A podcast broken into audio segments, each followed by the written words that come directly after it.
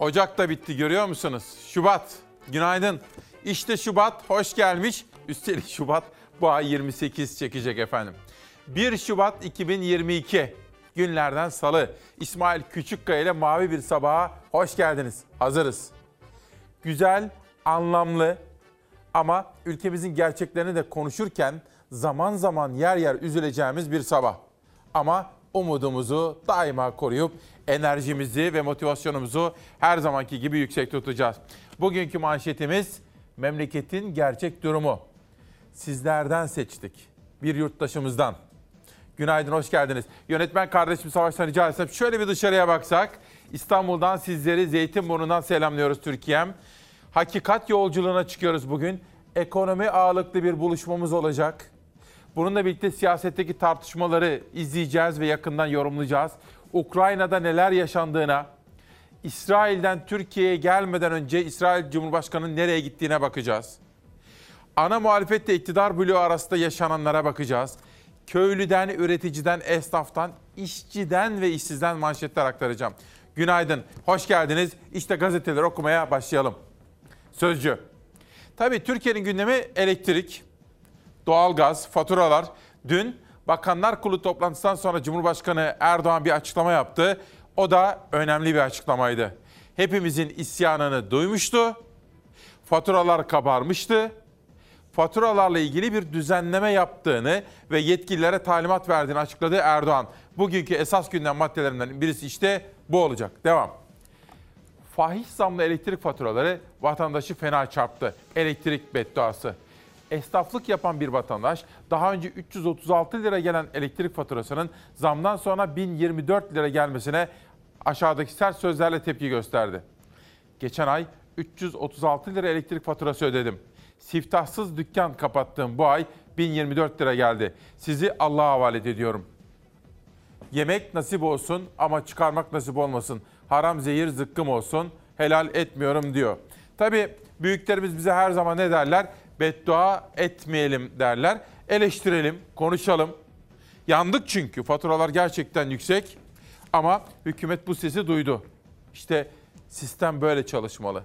Siz konuşmalısınız.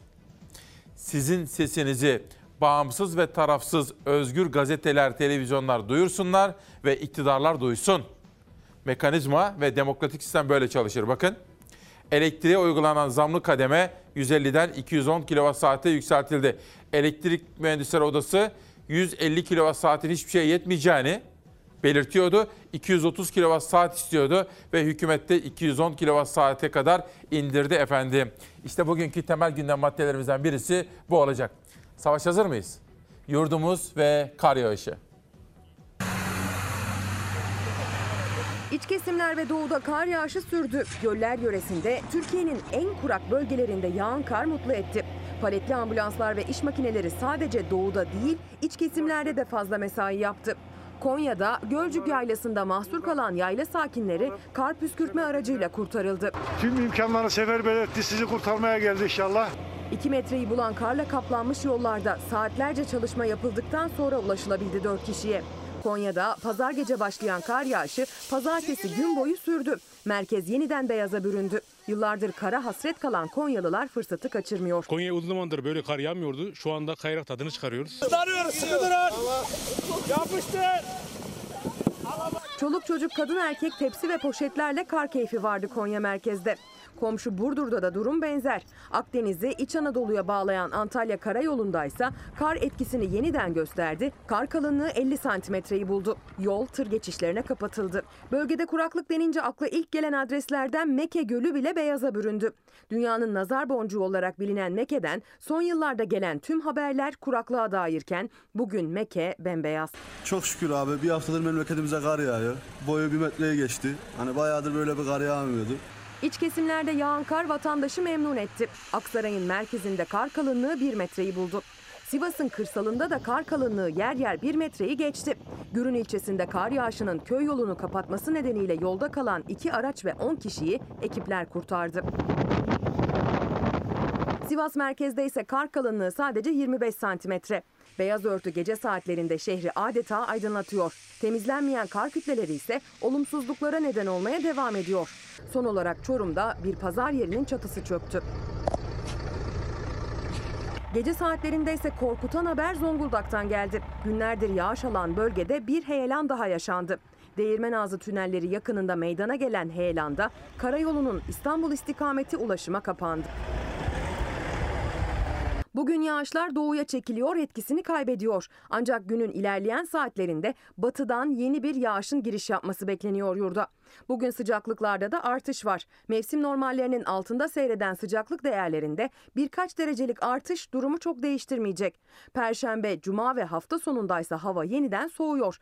Termometreler yeniden mevsim normallerinin altına düşünce yağışlar yeniden kara dönüşecek. Memleketin gerçek durumu bu. Ezgi Gözeger sizler için farklı bölümlerde farklı hava durumu haberleri hazırladı. Sizlerle buluşturacağım ilerleyen dakikalarda. Ama bugün Şubat'ın birinde biz gazeteciler için ve aslında hepimiz için yani demokrasiyi savunan, söz hakkının önemine inanan herkes için acı bir gün. Tam 43 yıldır aydınlatılmayı bekleyen bir gazeteci cinayeti, bir suikast. Abdi İpekçi bizim mesleğimizin doruk noktalarındandır Uğur Mumcu gibi. Onu da evinin önünde katletmişlerdi. Hala aydınlatılmayı bekliyor İpekçi cinayeti efendim. Bugünün 1 Şubat'ın anlamı da bizler için budur. Sözcüden hürriyete geçtiğim zaman yine elektrik faturasının manşetlerde olduğunu göreceğiz. Elektrikte faturaya yeni ayar. İyi yaptılar. Teşekkür ediyoruz gerçekten bu sesi duydukları için. Keşke zammın tamamını geri alabilsek. Cumhurbaşkanı Erdoğan yılbaşı sonrası vatandaşlardan elektrik faturalarının 2-3 kat arttığı şikayetleri üzerine ilk kademe sınırının 150 kW'dan 210 kW'a yükseltildiğini açıkladı diyor. Bu önemli bir adım. Sesinizi duyduklarını gösteren önemli bir gelişme. Lakin en azından o ilk dilimde, kademeli dilimdeki %50'lik zammın da geri alınması gibi bir talep var. Onu da aktarmış olalım. Böylece Sözcü ve Hürriyet'te elektrik faturalarına ilişkin iki manşet okudum. Pencerede de yine aynı konu devamda. ATO Başkanı Baran, sanayici artık sessiz kalamıyor. Ticarette 41. yılımdayım. Son iki yılda yaşadıklarımı hiç yaşamadım. Şöyle anlatayım size. Tabii hepimiz dertliyiz. Canım AK Partilisi, CHP'lisi, MHP'lisi, İyi Partilisi, HDP'lisi hepimiz dertliyiz. Çünkü bu fatura geldiği zaman onda AK Partililere %20 falan yazmıyor. Neden bunu söyledim biliyor musunuz? Bakın bu yandım Allah diyen bizzat First Lady'nin Emine Erdoğan'ın çok yakın akrabası. Okuyalım bakalım ne diyor. Ankara Ticaret Odası Başkanı Gürsel Baran, ülke olarak çok zor bir coğrafyadayız. Ticaret bu coğrafyada zor yapılıyor. O nedenle her zamankinden daha fazla birbirimize ihtiyacımız var. Pandemi bizi farklı yerlere götürdü. Ticarette 41. yılımdayım. Son 2 yılda yaşadıklarımı hiç yaşamadım. Sadece ben, siz, biz değil, dünyada da ticaret zor geçiyor dedi. Hemen yan tarafta bakın burada ASO'dan da bir açıklama var. ASO Başkanı Özdemir, finans kuruluşları Ankara'dan İstanbul'a gittiğine göre şehrimizin kültür, sanat ve sanayide Türkiye'nin lider haline gelmesi lazım. Zaten 13 tane organize sanayi bölgesiyle Ankara sanayisi rüştünü ispat etmiş. Daha fazlası için beraber olmamız lazım. İlerleyen dönemlerde size de bir sürprizimiz olabilir diyor ASO Başkanı olarak diyor efendim. İş dünyasının da sesini duymamız gerekiyor. Bir taraftan da dün Sağlık Bakanı Omikron'daki gelişmeleri açıkladı. Özellikle almamız gereken tedbirlerin altını çizdi vurguladığı bir takım hususlar var aşılanma konusunda. Bu arada biraz sonra Beyza Gözey'in haberinde de göreceksiniz. Avusturya'da aşı zorunlu hale getirildi. Evet evet. Avusturya'da bundan böyle 18 yaşını aşmış herkes mecburen aşılanacak. Endişe etmeyiniz. Hastalık eski günlerindeki gücünde değil grip olan vatandaşlarımızın sayısını günlük olarak ilan etsek benzer manzaralarla karşılaşacağız. Böyle bir tabloda siz tutup da bu hastalık hafif merak etmeyin öyle geldiği zaman gelip geçiyor dediğiniz anda çok büyük bir rehavet oluşturmaya başlıyorsunuz ve bu can kayıplarına yol açıyor. Şu anda işte günlük 150 ila 200 arasında insan yaşamını yitiriyor. Sağlık Bakanı Fahrettin Koca'nın ısrarla hastalığın hafif geçtiğini söylediği son bir haftada 1265 hasta koronavirüs nedeniyle yaşamını yitirdi. Sadece belirti gösterenlere test yapıldığı halde son 24 saatte 93.261 vaka tespit edildi. Uzmanlarsa Bakan Koca'nın aksine hastalığın ciddiyetini koruduğunu vurguluyor. Covid-19'un omikronla oluşan infeksiyonu hala özellikle risk gruplarında, aşısız grupta ağır hastalık tablosuna yol açabilen ciddi bir infeksiyon hastalığıdır. Bunu hani basit, sıradan bir hastalık haline kesinlikle dönüştürmemeliyiz. Enfeksiyon hastalıkları uzmanı Profesör Doktor Bülent Ertuğrul'a göre koronavirüsü griple kıyaslamak mümkün değil. Bu kıyas uzmanlara göre vaka ve vefat sayılarının artmasına sebep oluyor. Bakanın yapması gereken aşıya insanları yönlendirebilmek, önlemlere insanları yönlendirebilmek. Ne yazık ki son e, bir haftadır Sağlık Bakanımız bunun tam tersi yönünde davranıyor. Salgın yıkıcı etkisini geride bırakarak yok olup gitmektedir. Sıkıntının büyük olduğunu söyleyebiliriz. Aşıdan kaçınmaya başladı insanlar. Çünkü temel neden, nedenlerinden bir tanesi bu söylem. Biz bu hastalığı geçirerek bağışık olabiliriz. Nasıl olsa hastalık zayıfladı diye. Toplum önemli ölçüde aşılı. Hastalık hafif seyrediyor. İki doz aşı yetmiyor. Üçüncü dozda ise Türkiye tüm nüfusta %30'a ulaşabilmiş değil. Bağışıklık için en az %80 oranında hatırlatma dozunun tamamlanması gerekiyor. Hatırlatma dozu için Sağlık Bakanı yerli aşı çağrısı yapsa da uzmanlar verilerin yetersizliğine dikkat çekiyor. Kendi aşımızla kendi gücümüzün sahibiyiz. Aşı tercihinde benim tercihim Turkovak diye yüksek sesle söyleyin. Veriler ortaya çıkmadan da gidin hadi böyle yaptırın demek bana biraz sakıncalı geliyor. Cumhurbaşkanı Erdoğan kabine toplantısı sonrasında yaptığı açıklamada gelişmiş diye tabir edilen ülkelerin çoğu salgın sürecinde sınıfta kaldı dedi. Omikron varyantıyla birlikte artık gücü azalan salgını inşallah yakında gündemimizden tamamen çıkartmayı ümit ediyoruz. Türkiye salgın dönemini en başarılı şekilde yönetmiş ülkelerin başında geliyor. Aşılama gerçekten son derece önemli. Bakın bu arada Bedi Durham ben de böyle düşünüyorum. O partili bu partili ayrım yapmayacağız. Klasman yapmayacağız. Bu milletin belli temel değerler üzerinde ve etrafında birleşmeye ihtiyacı var. Teşekkür ediyorum efendim. Bu arada dün Aydın'la konuştum. Aydın Germencikli köylülerimizden sizlere selam var. Onlar haklı doğa mücadelesini kazandılar. İncirlerini, zeytinlerini korudular efendim. Germenci'ye de selamlar. İlerleyen dakikalarda farklı il ve ilçelerimizden çevre haberlerini sizlerle buluşturacağım. Şimdi dünyaya geldi sıra. Dünya Gazetesi özel bir röportaja imza atmış bugün. Handan Sema Ceylan yazmış. CHP lideri Kılıçdaroğlu Dünya Gazetesi'ne konuşmuş. Yurttaşlık geliri temel hak olacak demiş. CHP Genel Başkanı Kılıçdaroğlu gündem konularına ilişkin kapsamlı açıklamalarda bulundu. Temel yurttaşlık gelirine aile destekleri sigortası kapsamında güvence veren yasa teklifin hazır olduğunu bildiren Kılıçdaroğlu, CHP iktidarında hiç kimse gelirsiz kalmayacak dedi. CHP lideri enerji krizine dair değerlendirmesinde ise önümüzdeki en ciddi tehlike Akkuyu Nükleer Santrali. Sanayici enerjiyi 3 kat daha pahalı kullanacak dedi ve bugün işte Dünya Gazetesi'nde Kılıçdaroğlu'nun enerji, lira, Merkez Bankası, kalkınma konuları, garantili projeler ve gençlerimizle ilgili yapmış olduğu açıklamalar birinci sayfada yer almış durumda. Dünyadan bir manşet var ama onu daha sonra aktaracağım. Şimdi geçelim bir sonraki gazetemiz. Bir güne emek mücadelesi yol açtı, umut oldu. Dün sizlere bunu takip listeme aldım demiştim. Önce takip listeme aldık dediysek sözümüzü yerine getireceğiz. Neydi ilkemiz? Ya söz vermeyeceğiz eğer yapamayacaksak, yapmayacaksak ya da söz verdiysek ne pahasına olursa olsun o sözümüzü yerine getireceğiz. Çünkü karşılıklı güven ancak böyle tesis edilir. Dün Bakanlar Kurulu toplantısı yapıldı. Öncelikli gündem maddesi ekonomiydi, elektrik faturalarıydı ki biraz evvel size Cumhurbaşkanı Erdoğan'ın bu konudaki açıklamalar ve talimatlarını aktarmıştım. Ayrıca Ukrayna krizi de temel gündem maddelerinden birisiydi. Gayet tabii ki aynı zamanda Adalet Kalkınma Partisi lideri olduğu için Sayın Erdoğan en son yapılan kabine değişikliğinden hani Adalet Bakanı gitti, yeni Adalet Bakanı geldi ya ondan da bahsetti ve mevcut bakanlara da bir sinyal gönderdi. Dedi ki her an yeni kabine değişiklikleri olabilir. Bunlar doğaldır dedi.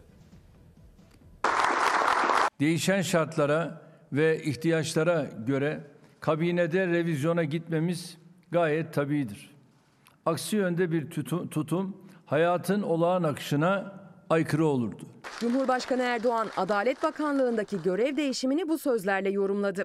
Yeni değişiklikler olabileceğinin de sinyalini verdi. Bundan sonra da elbette gerektiğinde yeni değişiklikler yapabiliriz. Geçtiğimiz cumayı cumartesiye bağlayan gece resmi gazetede yayınlanan kararla duydu Türkiye Adalet Bakanı'nın değiştiğini. Görevden affını teşekkür ederek isteyen Abdülhamit Gül gitti. Yerine önceki dönemlerde de Adalet Bakanlığı görevini yapan Bekir Bozdağ geldi. 15 Temmuz gecesi meclise bombalar yağarken darbecilere yiğitçe meydan okuyuşuyla hatırladığımız Bekir Bozdağ Adalet Bakanlığı görevinde başarılar diliyorum. Abdülhamit Gül'ün neden görevden affını istediği Ankara kulislerinde konuşulmaya devam ederken Cumhurbaşkanı Erdoğan dün kabine toplantısı sonrası yaptığı açıklamada eski bakan Gül'e teşekkür etti. Kabinemize yeni, daha doğrusu yeniden katılan Adalet Bakanımız Bekir Bozdağ tekrar hoş geldiniz diyorum.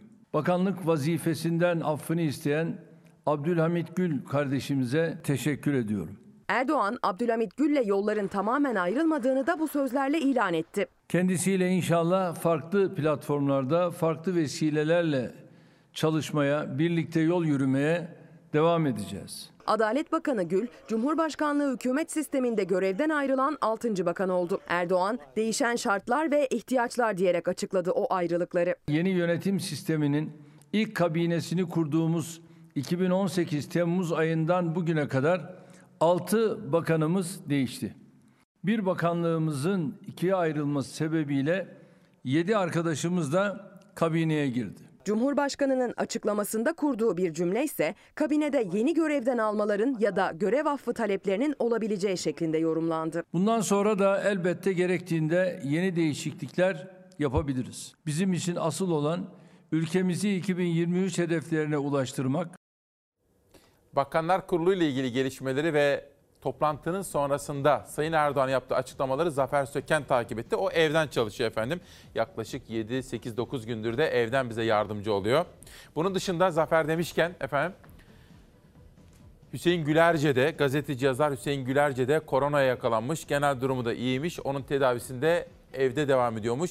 Bugün de onun şahsında gerek korona gerekse diğer hastalıklardan şifa bekleyen hastalarımıza geçmişler olsun diyelim.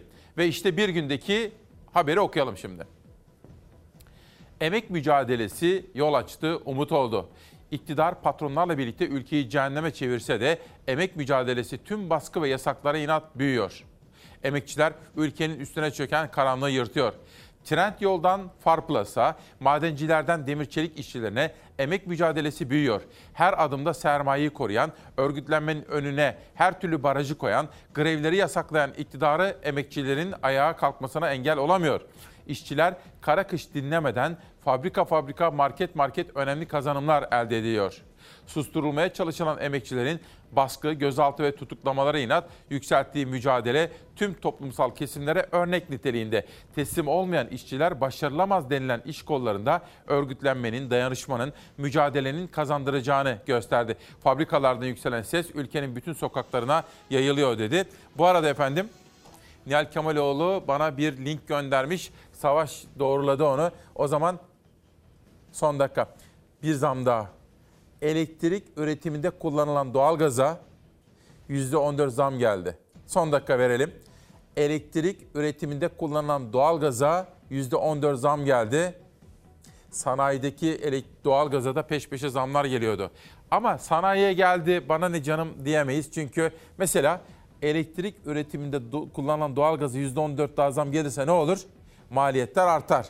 Peki sanayici o üretimdeki maliyet artışı nasıl karşılayacak? Faturalara yansıtacak. Ya da devlet en azından bir kısmını sübvanse etmeyi sürdürecek efendim. Dün sizlere bu karda, kışta, soğuk ve buzlu yollarda dikkatli olmamız gerektiğini söylemiştim. Adana Tarsus'tan bir kaza haberini aktarmıştım. Bu kez de Denizli'den bir kaza haberiyle uyarı görevimizi yerine getirelim. Hızla gelen trenin çarptığı minibüsten atladılar, saniyelerle hayatta kaldılar. Mucize kurtuluşun görüntüsü Denizli'den. Denizli Pamukkale'de karlı havada yola çıkan minibüs şoförü Sefa Çalık ve arkadaşı zorlu yol şartlarında fazla ilerleyemedi. Araç hemzemin geçitten geçeceği sırada kaydı ve rayların üzerinde takılı kaldı. Sürücü aracı çalıştırmak için uğraştı ancak başarılı olamadı. Sürücü iddiaya göre çekici çağırdı ama hava soğuktu. Dışarı çıkmadılar. İki arkadaş aracın içinde çekici beklerken trenin ışıklarıyla şaşkına döndü.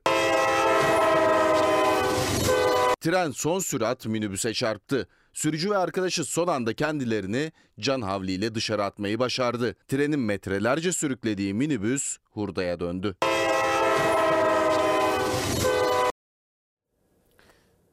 Biraz evvelki haberi tekrar etmek isterim. Avusturya'da 18 yaşını aşmış herkesin aşılanması zorunlu hale geldi. Ki haberi sizlere sunacağım. Bu arada Altunay Seyfi, Paris'ten günaydın memlekete. Mevcut hükümette sürekli bakan değişiklikleri yapılıyor. Kaç kez oldu sayamıyoruz. Acaba antrenör değişikliğine mi gitmek gerekir diyor Seyfi Altunay. Bana Paris'ten gönderdiği mesajda bilemem. Bu futboldan farklı olarak halkımızın karar vereceği bir durum. Halkımız günü vakti zamanı geldiğinde sandığa gidecek ve kararını verecek. Ya devam ya tamam. Bilemem. Halkım ne isterse o yapılır efendim. Bir günden milliyete geçelim. Bir de güzel bir haber verelim sizlere. Turizm morali. 2021'de Türkiye 30 milyon ziyaretçi ağırlarken 24.4 milyar dolar turizm gelirine ulaştı. 2022'de tam normalleşme, 2023'te daha iyi veriler bekleniyor diyor. Turizmde rakamlar çarpıcı. Hatta dün ben bunu ajanslarda görünce arkadaşlarımdan rica ettim. Türkiye'ye geçtiğimiz 1-2 ay içinde Bulgaristan'dan da yoğun olarak turist akımı gerçekleşmiş. Bütün bu detayları da sizlere aktaracağım. Zaten efendim şimdi memlekette bu sene özellikle iyi giden iki şey var.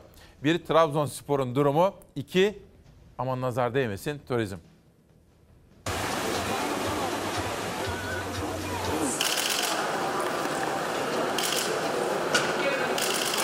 Tatil mi efendim? Tatil. Tatil. Pandeminin sarstığı turizmde 2021 yılı 2020 yılına göre daha hareketli geçti. 2020'ye kıyasla 2021'de Türkiye'ye gelen turist sayısı %88 arttı. 2021 yılına ait turizm verilerini açıkladı Kültür ve Turizm Bakanlığı. 2021'de Türkiye'ye gelen ziyaretçi sayısının 30 milyon 38 bin 961 olduğunu duyurdu. Bu sayı ülkelerin pandemi nedeniyle sınırlarını kapattığı bir önceki yıla kıyaslandığında %88'lik bir artış gösteriyor. Sadece Türkiye'ye gelen turist sayısı artmadı. Türkiye'nin turizm geliri de 2020'deki o olumsuz tabloya göre artış gösterdi. 2021 turizm geliri 24 milyar 482 milyon 332 bin dolar oldu. Türkiye'ye en çok hangi ülkeden yabancı turist geldiği de açıklandı. Rusya yine zirvenin sahibi oldu. Rusya'dan Türkiye'ye 2021 yılında 4 milyon 694 bin 422 turist geldi. Rusları Almanlar, Almanları ise Ukraynalılar takip etti. Merhabalar. Var. Riba riba. Baya baya harcadık evet. Ne kadar harcadınız? Valla harcaması benden ödemesi eşimden. Yılın son aylarında ise Türkiye ziyaretçi akını komşu ülkelerden oldu. Nedeni de artan döviz kurları ve alışveriş yapma arzusu. Hem Bulgaristan sınırına hem İran sınırına yakın noktalarda bu görüntüler kaydedilmişti. Komşu ülkelerden gelenler alışverişlerini yapıp tekrar ülkelerine dönüyordu. Seçim be! Tekstil getiriyoruz buraya. Adamların levaları yükseldi. Bizde geliyorlar malları alıp satıyorlar. Bizim de işlerimiz buradan iyi. Alışveriş için gelenlerle birlikte Bulgaristan ve İran'dan gelen yabancı ziyaretçi sayısı da arttı tabloda. Aralık ayında Bulgaristan'dan Türkiye'ye 265.929, İran'dansa 151.687 kişi geldi. Turizm aman nazar değmesin diyelim. Bu arada Osman Bey diyor ki ben diyor bu bakan değişikliklerin sebebini anladım da neden giden, neden gelen farkı anlamadım diyor. Osman Bey teşekkür ediyoruz. Güzel soru aslında. Dün bir parça konuşmuştuk öyle değil mi? Bakın inanılması güç ama Avusturya'da tüm yetişkinlere Covid aşısı zorunluluğu başladı. Bu neymiş? Erdoğan'ın eski danışmanı. Aslında danışmanı değil benim bildiğim kadarıyla eski özel kalem müdürüydü. Turan Çömez. Hak etmedikleri maaşları alan eski yol arkadaşlarıma acıyorum. Hani iki maaş, üç maaş, dört maaş aldıkları iddia edilen isimler vardı ya. Şimdi Osman Bey miydi ha? Ya şöyle efendim bakın çok açık ve net bir şekilde şunu söyleyelim. Giden bakan, gelen bakan. Dün de bir parça bahsettik. Bakanların o kadar önemi yok artık yeni sistemde. Cumhurbaşkanı hükümet sistemi buna da. Cumhurbaşkanı ne isterse o olacak. Zaten giden de teşekkür ediyor, şükranlarını sunuyor. Gelen de teşekkür ediyor, şükranlarını sunuyor. Değil mi? Cumhurbaşkanı seçime mutlaka itirazsız söylediklerini yapacak itaat kabinesiyle gitmek istiyor. Öyledir. Belli dönemler vardır. Sayın Erdoğan karar vermiş diyor ki bana öyle itiraz edecek ama efendim fakat efendim öyle yok. O artık istiyor ki benim söylediklerim yapılacak. Benim söylediğimi yapmadıktan sonra kabinede kimin ne işi var? İtaat kabinesi diyebilirsiniz buna. Çünkü sistem böyle. Cumhurbaşkanlığı hükümet sistemi. Neden peki? Neden? Ne değişti? Şu. Bakanlar artık seçimle gelmiyorlar. Bizzat atama yapılıyor çünkü. Yani sistemsel bakalım. Yani kişilerden bağımsız. Oraya Erdoğan gitmiş, o gelmiş, bu gelmiş, Kılıçdaroğlu gitmiş filan diye bakmayın efendim. Sisteme bakacağız. Nerede ha? Bakın. Bunu dün hazırlatmıştım da işte konuğum vardı ve sözünü de kesemedim çok fazla. O nedenle verememiştim. Bakın. Yeni sisteme geçtiğimizde bu başkanlık, Türk tipi başkanlık, Cumhurbaşkanı hükümet sistemi, muhalefetin ucube dediği sistem. O günden bugüne bakın değişen bakanlar. Bunların içinde bir kısmı yandım Allah diyerek adeta kaçarcasına gitti. Onu söyleyeyim. Bir kısmı ağlaya ağlaya gitti, gitmek istemedi. Bir kısmı mesela Ziya Selçuk kurtuldum diye gitti. Şimdi bakın şu mesela çarpıcı bir tablo. 3 Merkez Bankası Başkanı değişti. Başkanlık sisteminde. Ve TÜİK yani verilerimiz. Bakın. Neden değişiyor peki bütün bunlar efendim? Mesela? Bu kadar çok TÜİK Başkanı, Merkez Bankası Başkanı neden değişiyor? Çünkü ne demişti Sayın Cumhurbaşkanı? Söz dinlemiyor demişti Merkez Bankası için. Çünkü Sayın Cumhurbaşkanı artık söz dinleyen istiyor. İtiraz istemiyor efendim. Öyle. Sistem. Milliyetten Cumhuriyet'e geçelim. Bu da nereden aklıma geldi ya? Daldan dala atlıyoruz bazen. Akışı, savaş akışı bozuyorum biraz. Zera'ya da söyle de kusura bakmasın. Ha Osman Bey sormuş da nedir bunun sebebi diyor. O gidiyor, bu geliyor, o gidiyor. Bu sistem. Ben meselelere kişi olarak bakmam ki. Erdoğan, Kılıçdaroğlu hiç önemli değil. Sistem, sistem. Bakın bunu hiç unutmayın. Kürsüye çocuk çıkaran Erdoğan'ın dosyası kabarık kullanmadığı değer kalmadı. Trabzon'da düzenlenen açılışta kürsüye çıkan çocuğun Cumhurbaşkanı için oy istemesi akıllara Erdoğan'ın daha önce de kutsal değerleri kullanarak yaptığı mitingleri getirdi.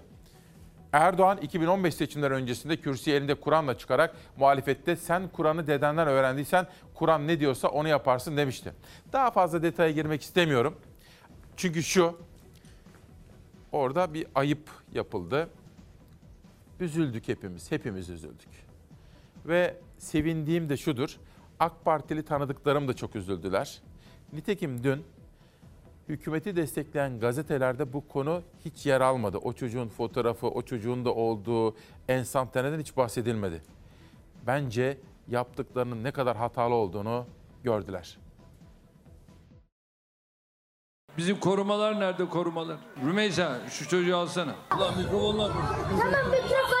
O çocuğun, o güzel evladımızın hiçbir kabahati yok. Kabahat onun tepesinde duran kişide. Trabzon mitinginde Cumhurbaşkanı'nın platforma çağırdığı çocuğun CHP lideri Kılıçdaroğlu için söyledikleri protokolün o sözler sonrası görüşmeleri siyasette nezaket tartışması açtı. Ne İnönü, ne Menderes, ne Özal ne Demirel hiç kimse siyasi rakibine karşı bir küçük çocuğa hakaret ettirme ucuzluğuna tenezzül etmediler. Büyük bir nezaketsizliktir. Hitler'in siyasetidir. Ne dediğini anlamayırım ki. Maskeni çıkar bakayım. Cumhurbaşkanı Erdoğan Trabzon'da toplu açılışta konuştu. Sıra kurdele kesimine geldi. Kalabalıktan seslenmeye çalışanlara yanıt verirken 10 yaşındaki bir çocuğu da platforma davet etti. Mecliste Konyalı bir Kemalettin Aydın var. İçişleri Bakanı Süleyman Soylu belli ki tanıyor. Çocuğu Cumhurbaşkanı'na tanıttı. 10 yaşındaki çocuk babasının 10 yıldır cezaevinde olduğunu, özlediğini söyledi Erdoğan'a. Bir çocuk ağlar, Cumhurbaşkanı merak eder. Çocuk derdini anlatır ve ardından Cumhurbaşkanımızın elinden mikrofonu kapmak ister. Herkes çocuğun atikliğine tebessüm ederken lider çocuğu kırmaz. Ne zamanki laf Bay Kemal'e geliyor. Cumhurbaşkanı böyle diyor. Dur dur diyor. Sen onu mikrofona söyle diyor. Ve çocuk verin mikrofonu deyip alıyor. O ağır hakaretleri yapıyor. İçişleri Bakanı Soylu çocuğun Erdoğan'ın elinden mikrofonu kaptığını söyledi. CHP ise Cumhurbaşkanının mikrofona konuş dediği görüntüye dikkat çekti. Sonrasında Kılıçdaroğlu'na yönelik cümleler, protokolde gülüşmeler. Küçük çocuk dedesi yaşındaki bir kişiye hakaret ediyor ve yanı başındaki büyükleri gülerek izliyor. Bu mu bizim ahlakımız? Çocukları siyasete alet etmeyin. Onların saf ve temiz yüreğini kirletmeyin. Görüntüyü izlediğimde emin olun paniğe kapıldım. Böyle bir şey hiç yaşamamıştık. Tablo beni çok üzdü. Arkadaşlarım paylaşmışlardı. Paylaşımları süratle silin. O çocuğun, o güzel evladımızın hiçbir kabahati yok.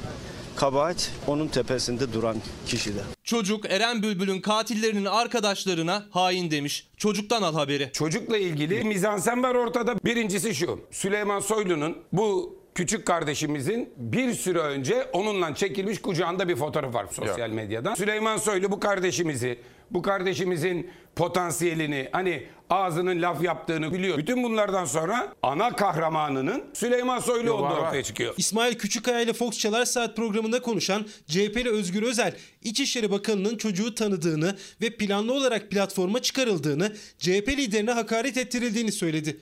Kılıçdaroğlu ise kurmaylarına çocukla ilgili paylaşımların silinmesi talimatını verdi. Hitler'den başka buna dünyada tenezzül eden siyaset AK Parti siyaseti olmuş. Şimdi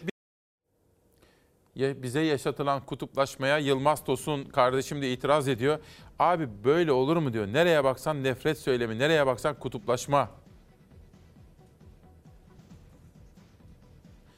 Dün gerçekten de bir arkadaşım da soruyor. Hükümeti destekleyen gazetelerde o çocuklu fotoğraf ve o olaya ilişkin herhangi bir haber yoktu. Bundan memnuniyet duyduğumu ifade etmeliyim. Çünkü belli ki iktidar cenahı da yaşadığımızın üzüntüsünü ve yanlışlığını fark etmiş olsa gerek. Cumhuriyet'ten bir sonraki gazete Türk Günü'ne geçiyorum. Teröre kaptıracak evladımız yok diyor Erdoğan. Çocukların öğretmenlere emanet olduğunu belirten Cumhurbaşkanı Erdoğan, hiçbir örgüte, hiçbir şebekeye, hiçbir sapkın ve marjinal ideolojiye kaptıracak tek bir evladımızın olmadığını söyledi. Bu açıklamalarını da dün öğretmen atamaları ile ilgili kura töreninde yaptı. Adalet ve Kalkınma Partisi lideri ve Cumhurbaşkanı Recep Tayyip Erdoğan. Bir de dünya gazetelerine bakalım. Dünyada ne olup bittiğini de her sabah dikkatle takip ediyoruz. İşte bakın. Şimdi mesela Financial Times'ta Boris Johnson pandemi nedeniyle alınan kısıtlama dönemi vardı biliyorsunuz. Sokaklara çıkılamayan. O dönemlerde partilere katılmış. Ve İngiltere'de yer yerinden oynuyor. Nasıl bunu yaparsın? Sen halka evde otur derken nasıl olur da partilere katılırsın diye istifa çağrısında bulunuluyor ve Boris Johnson itifa tal- istifa taleplerini reddediyor. Aynı olay bir başka gazetede inanılmaz bir manşetle bunu biraz sonra İtalya'daki Cumhurbaşkanı seçimi. Heh, bakın. Katıldığı partiler, şimdi şöyle düşünün. Bir ülkede çıkan gazeteler sıfır utanma manşetiyle bakın. Hiç utanması yok diyorlar efendim. Bunu da sizlere ilerleyen dakikalarda aktaracağım. Ama şimdi, dün sizlere söz vermiştim. İsrail Cumhurbaşkanı Birleşik Arap Emirlikleri'ne gidiyor. Sonra da Türkiye'ye gelecek demiştim. İşte o diplomatik temasların perde arkası. İsrail, Birleşik Arap Emirlikleri arasında diplomatik temaslar devam ediyor. İsrail Başbakanı Bennett'in ardından Cumhurbaşkanı Herzog da Birleşik Arap Emirlikleri'ni ziyaret etti. O ziyaret İsrail tarihinde Cumhurbaşkanlığı düzeyinde bir ilk oldu. Herzog'un diplomasi temaslarında bir sonraki adresi Türkiye.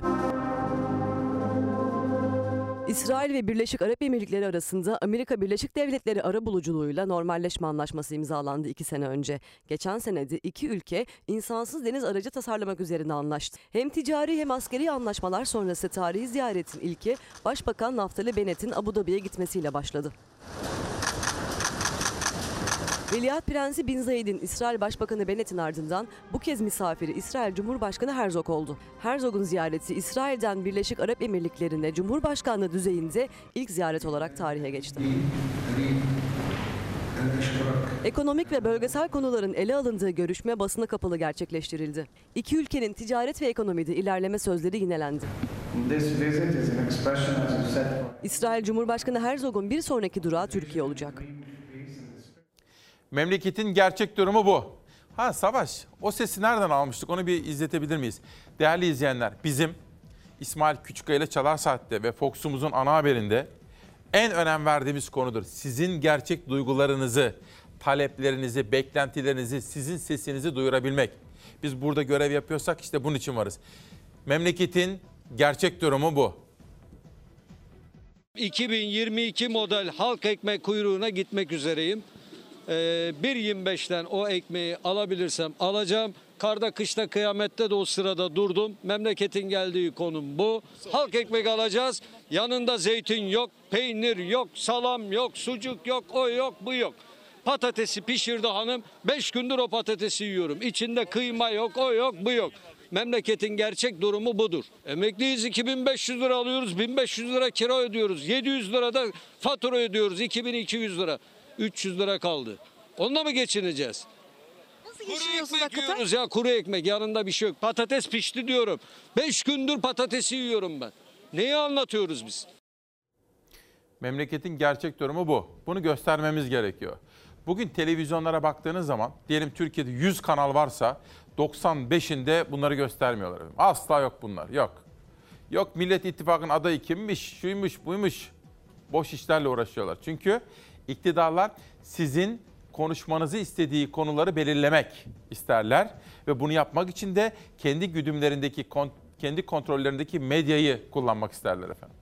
Ama aslında gazetecilik kamu çıkarına yani sizin çıkarınıza yapılır ve bu sesi duyurmak aslında benim görevimdir. Ben bu sesi duyurursam iktidar duyar.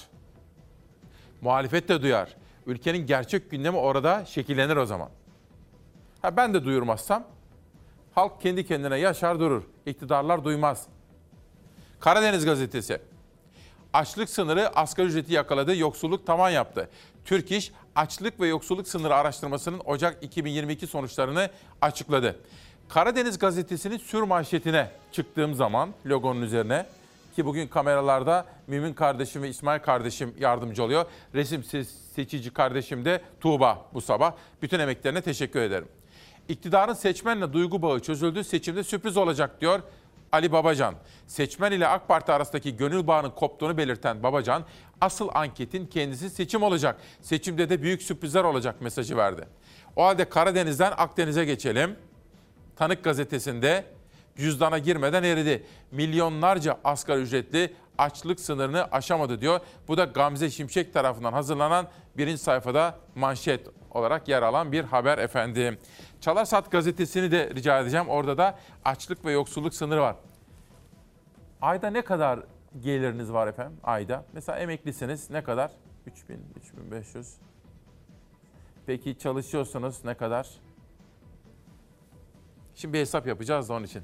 Önce yeni çıkan kitaplara bakalım. Anadolu'dan Geleceğe, Koç Üniversitesi yayınları, coğrafyalar arası, kültürler arası, nesiller arası buluşmalarla Anadolu'dan Geleceğe.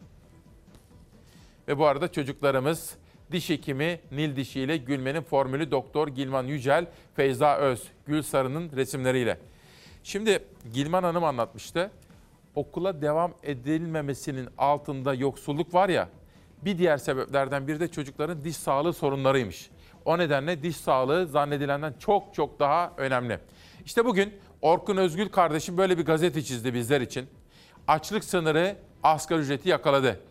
Türk İş'in araştırmasına göre Ocak ayında 4 kişilik ailenin açlık sınırı asgari ücretle eşitlenerek 4250 liraya yükseldi diyor. Tabii bu haberin içinde bir takım görseller de kullandık. Bunu patronlar dünyasının bir analizinden yararlandım. İlerleyen dakikalarda 4 kişilik bir ailenin minimum kullanacağı elektrikle ilgili rakamları da sizlere aktaracağım. Günaydın Türkiye'm, hoş geldiniz. Ben bir fincan sade kahve içip hemen geleceğim.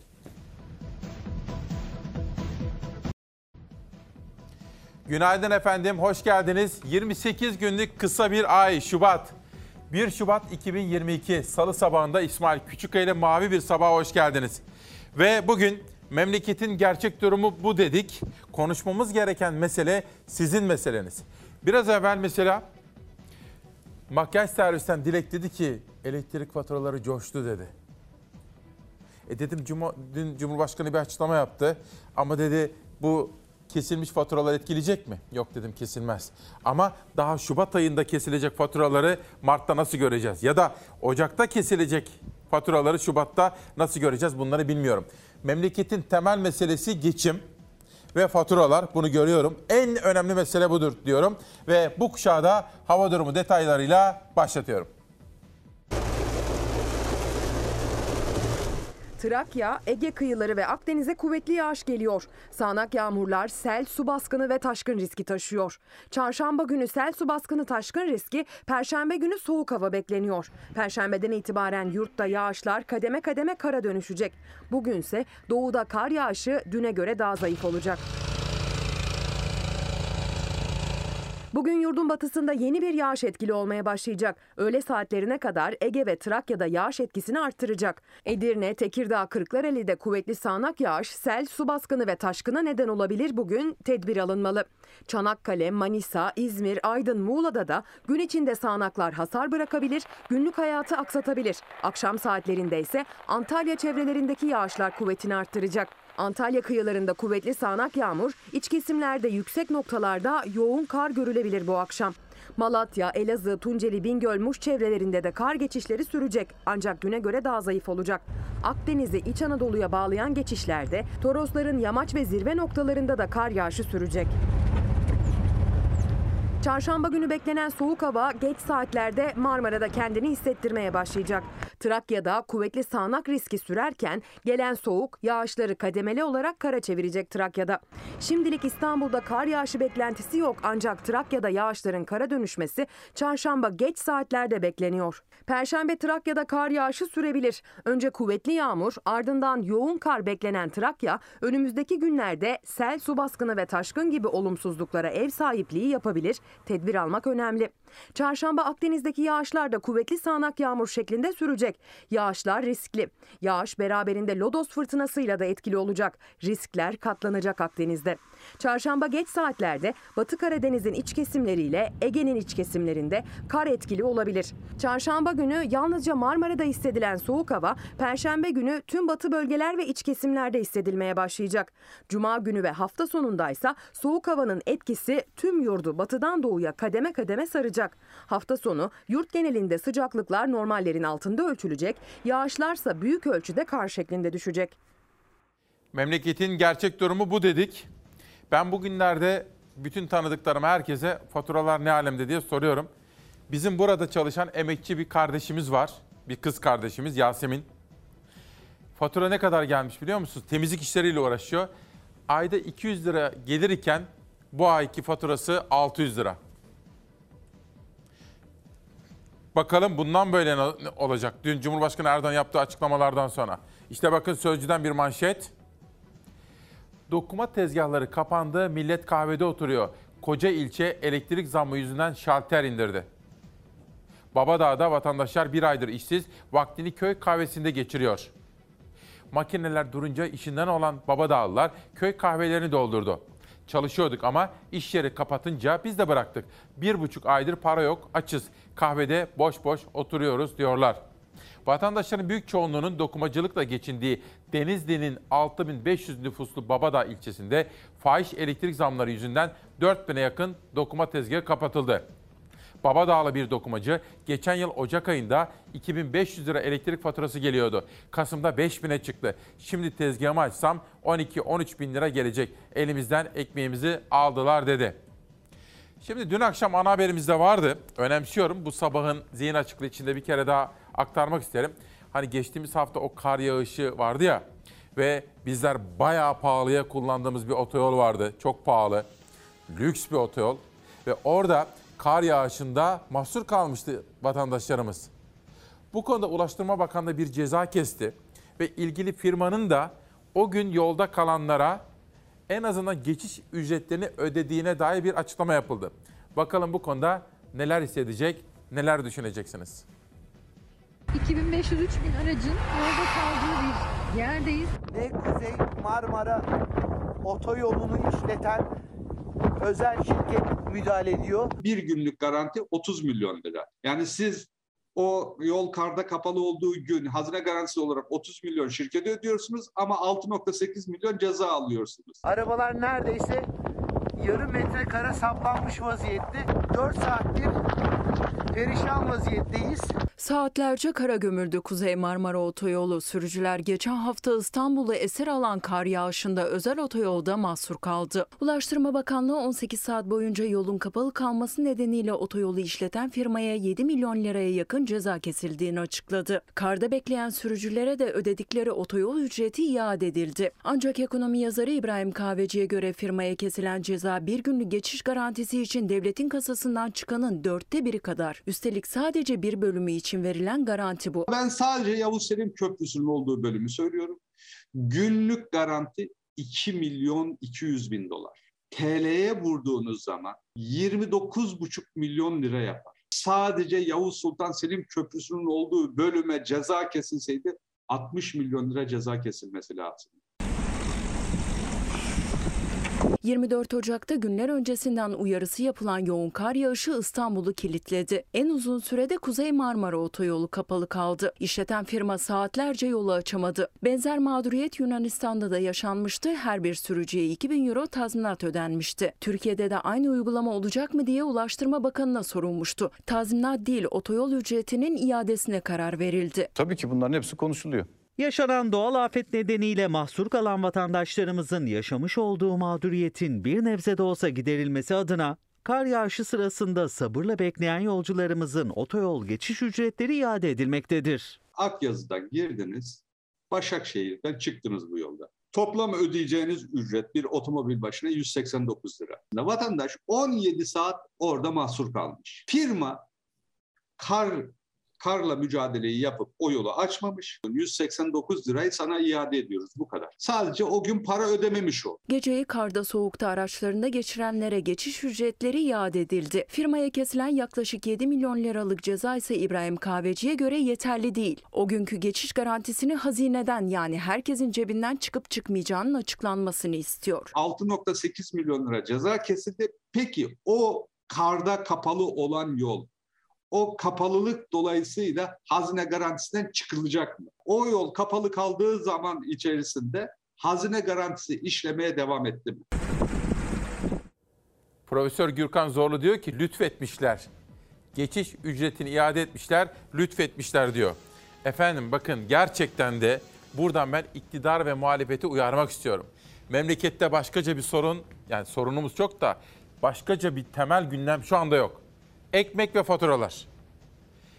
Aklınızı seviyorsanız, siyasi geleceğinizi düşünüyorsanız bunlarla oyalanın. Bunlarla uğraş, uğraşın bakın. Ki hükümete de yakın sayılacak bir meslektaşım Mehmet Ali Dim. Elektrik faturası ev kirasını solladı diye manşet atmış. Bir başkası. Bakın. Ya bunu neden söylüyorum? Hükümete yakın olabiliriz, uzak olabiliriz, şu bu onlar önemli değil. Ama elektrik faturası geliyor ya eve.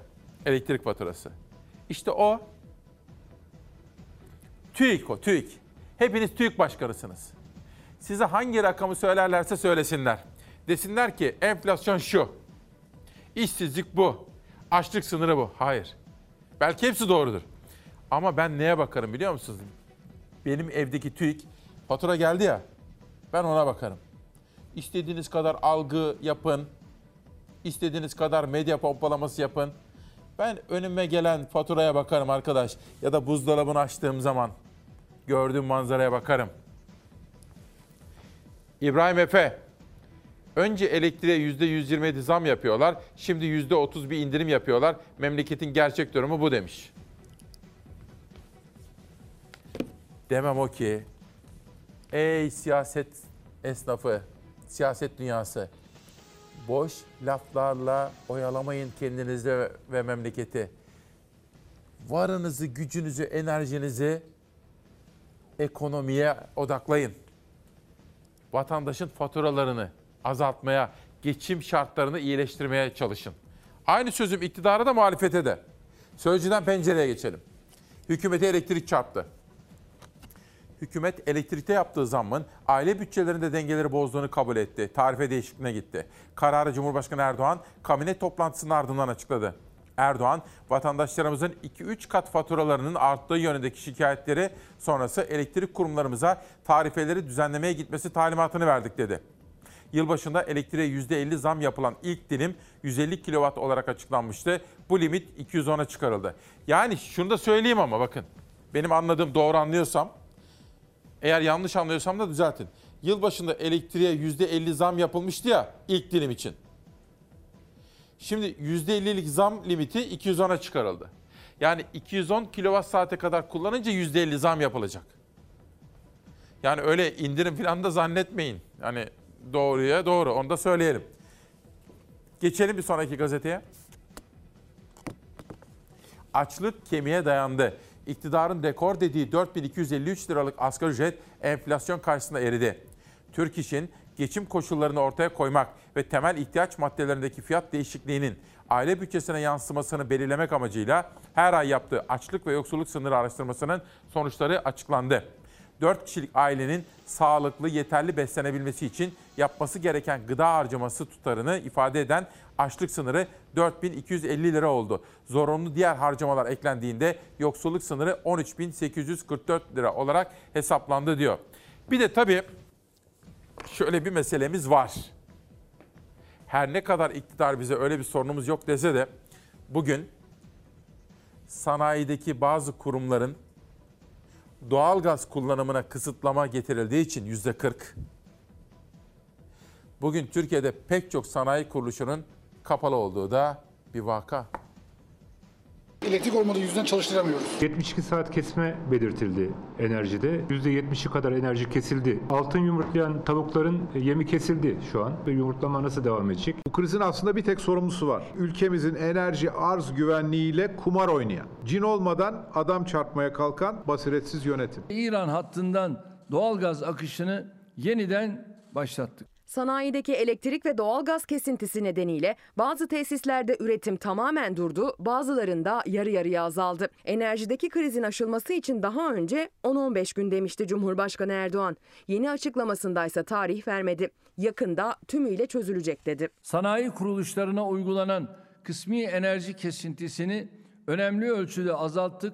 Yakında tümüyle kaldırıyoruz. İspanya çalışıyoruz müşterimize. Bunu izah edemiyoruz. Taahhütlerimiz var. Yerine getiremezsek ciddi cezalar var. Her seviyede girişimde bulunarak arızanın giderilmesi çalışmalarını havaların ısındığı önümüzdeki aylara bırakılması konusunda İran'la mutabık kaldık. Kabine toplantısı sonrası konuşan Cumhurbaşkanı Erdoğan, doğalgaz hattında İran tarafında yaşanan sorun nedeniyle arzda azalma yaşandı dedi. Krizin aşılması için başka kaynaklardan gaz alımının arttırıldığını söyledi. Ayrıca Azerbaycan hattından aldığımız doğalgaz miktarını da artırdık. İlaveten çeşitli kaynaklardan temin ettiğimiz LNG alımlarını hızlandırdık. Şaşkınlık yaşıyoruz. Biz de yaşamadığımız şeyleri yaşıyoruz. Kendilerine saraylar yaptırmayı bildiler. Ama Türkiye'nin doğal gaz depolama kapasitesine ihtiyaç duyulan yatırımı maalesef yapamadılar. Elin insanı karınca gibi çalışırken bizdeki yönetim Ağustos böceği misali çalıp oynayıp yatmış. Muhalefet depolama tesislerine yatırım yapılmadı eleştirisini yöneltirken Cumhurbaşkanı iki tesisin devreye girdiğini söyledi. Tuz Gölü ve Silivri'deki yeraltı doğalgaz depolama tesislerini de devreye soktuk. Şimdi sanayici, üretici enerji kesintisinin tamamen kalkacağı, henüz tam tarihi belli olmayan o günü bekliyor. Sanayi kuruluşlarına uygulanan kısmi enerji kesintisini önemli ölçüde azalttık. Yakında tümüyle kaldırıyoruz. Bu arada efendim hani her gün biz o günün anlamını da rengini, ruhunu da vermeye çalışıyoruz ya. Bugün Şubat'ın biri. 1 Şubat bizim için, evvela gazeteciler için ama hepimiz için aslında bir acı gündür. 43 yıldır aydınlatılmayı bekleyen bir gazeteci suikastı var. Abdi İpekçi. Geçtiğimiz günlerde size Uğur Mumcu'dan bahsetmiştim saygıyla anarken. Mesleğimizin doruk noktalarından biridir. İpekçi de öyledir. Ve karanlık bir suikasta gitti, kurban gitti. Tıpkı Uğur Mumcu gibi, tıpkı Uğur Mumcu gibi İpekçi'nin karanlık suikastı da aydınlatılmadı. Hayır.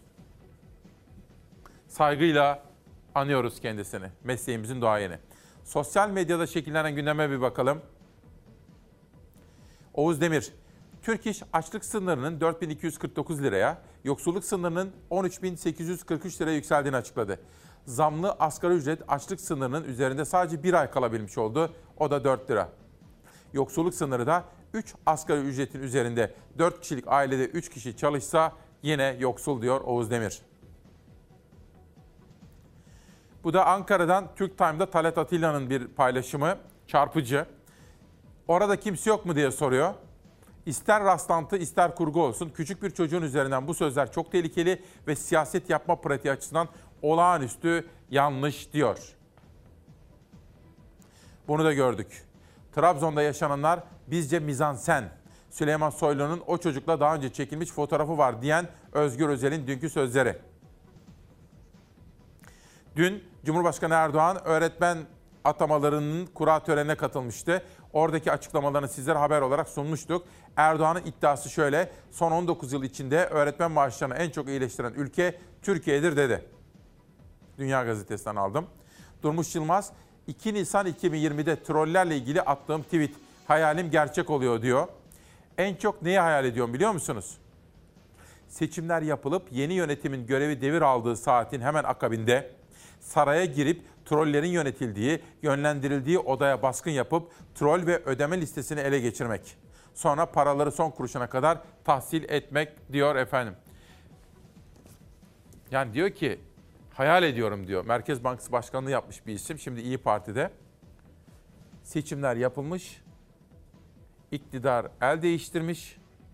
Devir teslim törenleri yapılmış ve Cumhurbaşkanlığı Külliyesi'ne gidilmiş.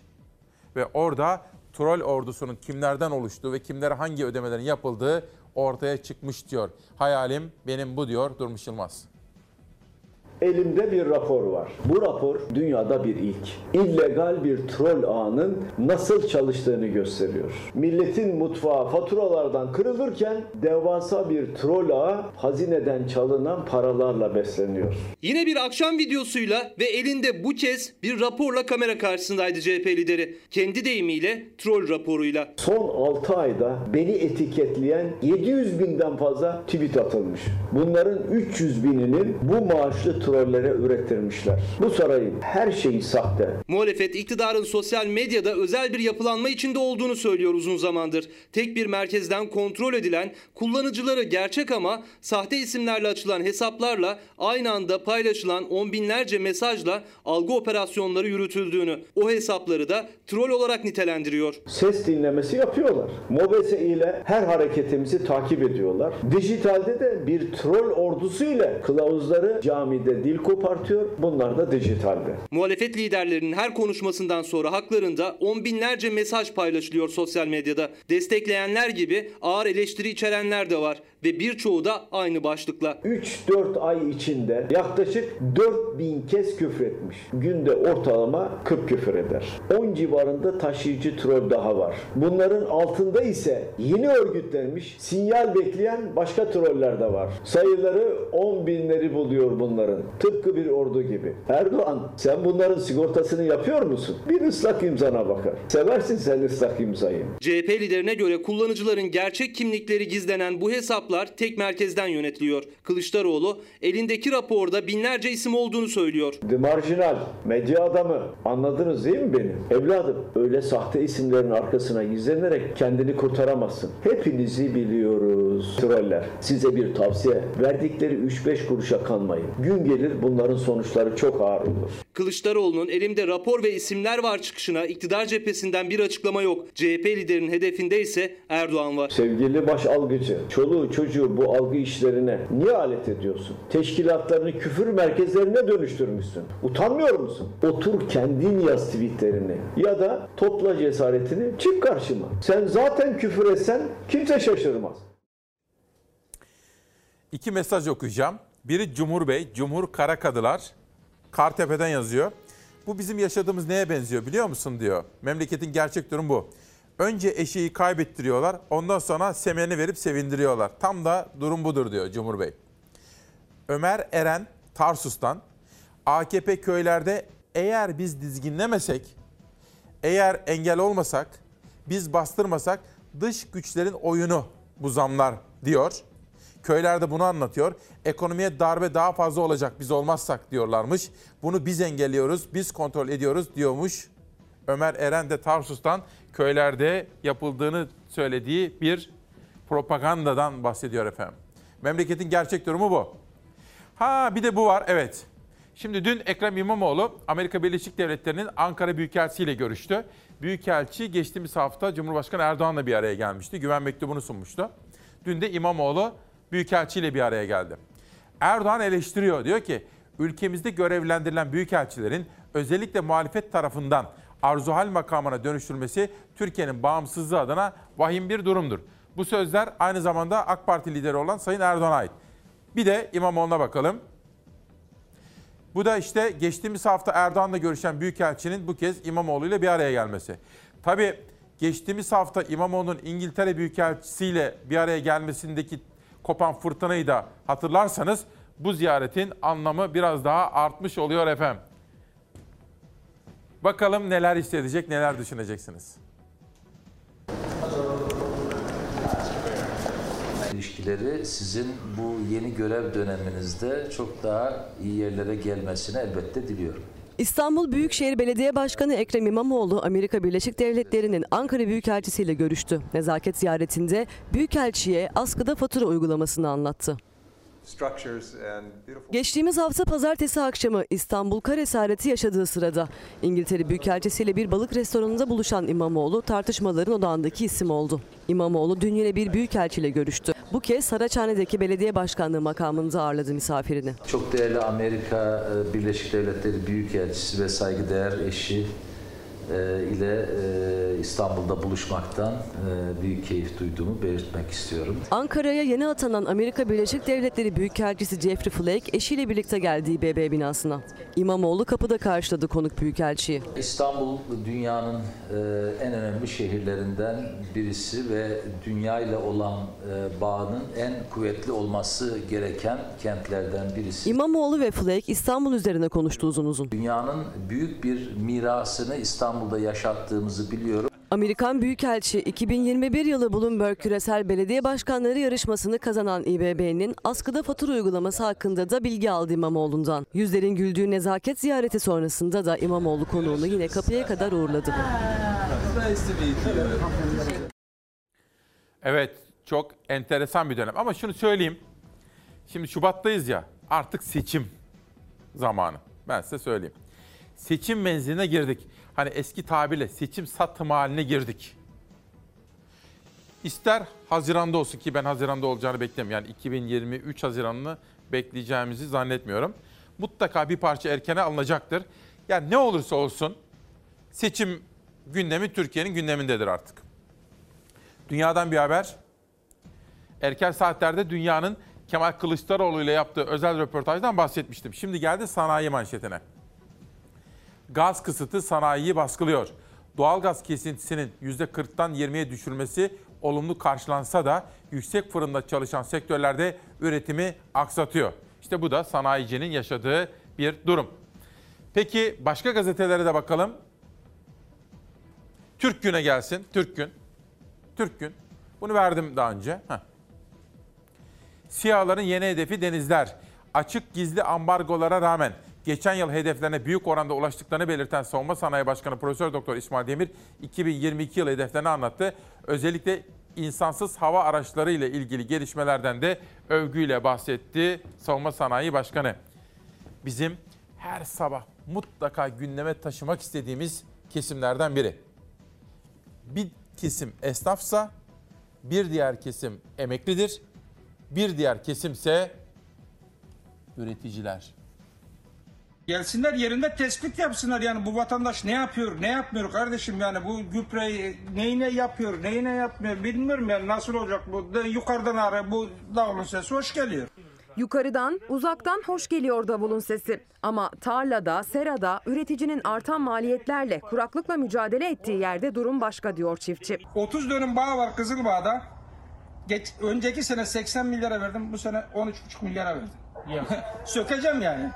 Arayış içindeyim. Ceviz dikeceğim olursa. Ne yapayım? Çiftçi önünü göremiyor. Maliyetleri artıyor ama ürettiği bir türlü para etmiyor. CHP'li vekili karşısında gören Mersinli üretici isyan ediyor. Yaşadığı hayal kırıklıklarını belirsizlik içinde üretimi bırakma noktasına geldiğini anlatıyor. Madem ki bu kadar maliyet artışı var, destek arttırılmalı. Siz zarar etmeden üretiminize devam Arkadaş etmelisiniz. zaten hep acabayla gidiyoruz. Anladım. Acabayla gidiyoruz. Acaba bu sene nasıl olur? Yarı seneye vereceğimiz ürünlerin maliyetleri bizi kurtaracak mı devletin yani vermiş oldu. Hiçbir şey belli değil. Hiçbir şey belli değil. Şu anda biz kafalar darmadağın Karagümrük'e ekip dikim işlerini yapıyoruz. Şu an Konyalı çiftçi ise Deva Partisi Genel Başkanı Ali Babacan'a anlattı içinde bulunduğu belirsizliği.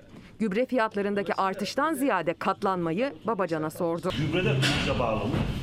Gübre de bağlı çünkü gübre üretiminin en önemli girdisi doğalgaz. Doğal. Doğalgaz dediğin fiyatı bize bağlı. Artmasaydı gübre 12 bin değil 6 bin lira olacaktı mesela. Hesap o hesap yani. yani gene artardı ama 3 binden 6 bin artardı. 3 binden 6 bin artışı o işte uluslararası piyasa kısmı. 6'dan 12'ye kadar kısmı da o bizim kur. Eski Ekonomi Bakanı Ali Babacan'a göre gübredeki fiyat artışında uluslararası piyasalarında payı var ama dövizin artışı gübre fiyatını katlayan faktör. Çiftçi bugün kazanamadığını, geleceğe bakınca ise kazanacağına dair bir ışık görmediğini isyan ederek anlatıyor. Bugün ben ben bunu ekmezsem, yarın o ekmezse, bu ekmezse ne olacak? Dışarıdan gelecek. Dışarıdan sana bir gün verecek, iki gün verecek. 10 lira. E senin çiftçin bittikten sonra o zaman adam arttıracak. Sen geri döneceksin, çiftçi arayacaksın. Çiftçiyi nerede bulacaksın ki?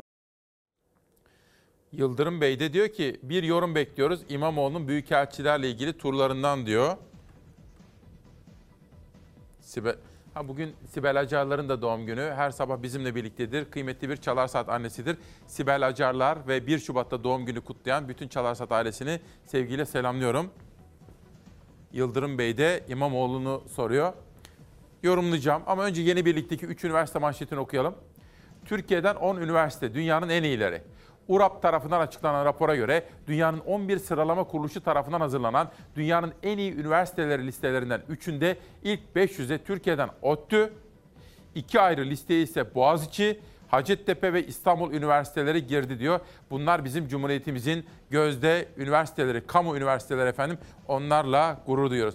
Biz onlara engel olmasak, siyaset onları rahat bıraksa, tamamen kendi bilimsel bakış açılarını uygulayabilecek özgürlük ve özellik ortamına sahip olsalar, mesela üzerlerinde yok baskısı olmasa bence uçar giderler diye düşünüyorum. Ve Yıldırım Bey'in mesajını yorumlayacağım ama önce dünyada koronayla mücadelede yenilikler var, değişiklikler var. Mesela Avusturya 18 yaşın üzerindeki tüm yurttaşlarını aşılayacak mecburen. Bugüne kadar aşısızlar uyguladığı sıkı yaptırımlarla gündeme gelen Avusturya aldığı kararla dünyada ilk oldu. 18 yaşından büyük herkesin Covid-19 aşısı yaptırması zorunlu oldu. Ocak ayının başında 15 bin günlük vaka kaydedilen Rusya'da yetersiz test uygulamasına rağmen günlük vakalar bugün 120 bini geçti. Omikron varyantı için hafif geçiyor yorumları yapılsa da virüs belirsizliğini koruyor. Şahit olunan bir gerçek varsa o da vakaların kontrolden çıktığı ülkelerde sağlık sisteminin kırmızı alarm vermesi. Rusya'da Ocak ayı ortasında zaten dolmaya başlayan hastaneler bugün daha da baskı altında. Günlük vakalar 120 bini geçti. Geçtiğimiz haftaya kadar vaka rekorlarının kırıldığı birçok Avrupa ülkesinde ise günlük vakalarda düşüş başladı. Nüfusun yaklaşık %72'sinin aşılandığı Avusturya'da benzersiz bir karar alındı. Daha önce aşısızların sokağa çıkması yasaklanmıştı. Sağlıkçılara, yaşlılara aşı zorunlu olmuştu.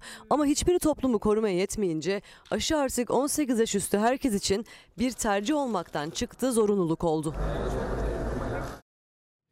Hani bana sordu ya yorum bekliyoruz diye. Efendim İstanbul Büyükşehir Belediye Başkanı'nın büyükelçilerle görüşmesinde hiçbir beis yok olamaz. Bilakis görüşmezse görüşemezse sorun vardır. Mesela Sayın Erdoğan da İstanbul Büyükşehir Belediye Başkanı yaptı. Herkesle görüşüyordu, herkesle. Gayet doğal olarak. Hatta Erdoğan'ın daha başbakan olmadan seçimi kazandığı bir dönem var. Onun o gezilerin pek çoğuna ben de katılmıştım. Ya bu böyledir yani çünkü Türkiye Kuzey Kore değil. Türkiye İran değil. Türkiye dünyaya entegre, dünyayla işbirliği halindeki bir ülke. Görüşeceksiniz. Mesele ve iş ki ülkenizi tanıtın. Ülkenizin çıkarlarını koruyun. Mesela bakın Fatma Şahin buraya sıklıkla gelir. Japonya Büyükelçisi Sayın Suzuki Kazuhiro ve ekibini Gaziantep Belediyesi'nde misafir ettik. Bakın. Çok doğal bir şey. Adım kadar eminim Amerika'nın konsolosu, büyükelçisi Gaziantep'e de gitmiştir. Fatma Şahin'le de görüşmüştür. Adım kadar eminim. Çok doğal bir şey. Ve günün fotoğrafı dün ben bunu Oda TV'de gördüm. Çok çarpıcı bir fotoğraf ama bu şöyle dikkatlerinize getirmek istiyorum. Günün fotoğrafı seçtik biz bunu. Ahmet Altan, Yasemin Çongar, Mehmet Altan, karikatürist Salih Memecan ve eşi Hasan Cemal Nazlı Ilıcak evinde toplandı. Tabi taraf grubu, işte Salih Memecan ve eşi AK Parti'deydi bir ara. Salih Memecan sabahta çizerdi. Eşi AK Parti'de etkili bir isimdeydi vesaire vesaire bakın. Hasan Cemal ve eşi ve Altan kardeşler burada. Nazlı Ilıcak'ın evindeydi. Oda TV'de günün fotoğrafı olarak yayınlandı. Ben de sizlere bunu aktarmış olayım. Şimdi sizi bir hastaneye götüreceğim. Hastane odaları nasıl olsun efendim? Hı? Nasıl olsun? Şimdi göreceğiz. Oyuncularından, oyuncuların kaleminden Hababam. Bakın bu kitapta bugün itibariyle elime geçti. Onları saygıyla, yaşayanları sevgiyle selamlıyorum. Bir Demet Mavi, Seçim Seziş. Hastane odaları böyle çok sevdiğimiz karakterlerin, kahramanların fotoğraflarıyla süslense ne güzel olur. Walt Disney Company olarak hikayelerimizin ve kahramanlarımızın gücünden e, ilham alarak tüm dünyada özellikle de çocuklarımıza en ihtiyaç duydukları zamanlarda değer katan anlar yaratabilmeye yönelik sosyal sorumluluk projeleri hayata geçiriyoruz. Hayallerde kurduğum hayatımı dışarı yansıtmış bir fotoğraf. Disney kahramanları her zaman olduğu gibi çocukların yanında. Bu kez morale en çok ihtiyaç duydukları yerde, hastane duvarında. The Walt Disney Company Avrupa, Orta Doğu ve Afrika bölgesinde hastane ve bakım evlerinde tedavisiz süren çocuklar için yepyeni ve anlamlı bir sosyal sorumluluk projesine imza attı. Türkiye'de ilk adres Ankara Şehir Hastanesi oldu. Çocuklarımız hastaneye geldiğinde bazı çocuklarımızda korku olabiliyor, endişe olabiliyor. Ee, Böyle bir bekleme alanında mutlu oluyorlar. Spiderman olsam ilk önce e, kesinlikle uçmak isterdim. E, bir şey olsa o dünyayı kurtulma- kurtarmak isterdim. Çocukları hastane endişesinden uzaklaştırıp hayaller kurduran bu duvar gibi 15 ülkede 18 duvar daha renklenecek. 100 milyon dolarlık küresel sosyal sorumluluk projesi kapsamında tıbbi uzmanların rehberliğinde Disney, Pixar, Marvel ve Star Wars'un sevilen karakterlerinden ilhamla 5 farklı mural tasarımı hazırlandı. Ankara Şehir Hastanesi duvarını şehir temalı tasarım süslüyor artık. Hani hastane ortamı değil de sanki anaokulu gibi, oyun alanı gibi bir hissiyat veriyor. Disney'in sihirli dünyasındaki hikaye ve karakterlerden ilham alan duvarlar, çocukların korku ve endişelerini azaltıp onlara duygusal dayanıklılık kazandırmaya hedefliyor. Bu süreçte bize destek veren tüm hastane personeline de Disney Türkiye ailesi adına teşekkür ediyorum. Bakın bana şimdi danışmanım da Nihal Kemaloğlu fotoğraflar gönderiyor. İşte Kadir Topbaş'ın ABD Büyükelçisiyle, Erdoğan'ın ABD Büyükelçisiyle. Son derece normal efendim onu da buradan söyleyeyim. Bu arada benim bilmediğim atladığım bir konu var galiba. İstiklal Caddesi'nde müzisyenler ne yaşadı bilmiyorum. Hemen şimdi Savaş ve Zeray baksınlar. Ben sizlere biraz sonra bilgiyi de aktarayım. Bu arada Ebru Koyen diyor ki her sabah seni izleyince ülkemin hala demokratik bir ülke olduğunu hissettiriyorsunuz bize diyor efendim. İşte amacımız bu. Ebru Koyen'e de teşekkür ediyorum.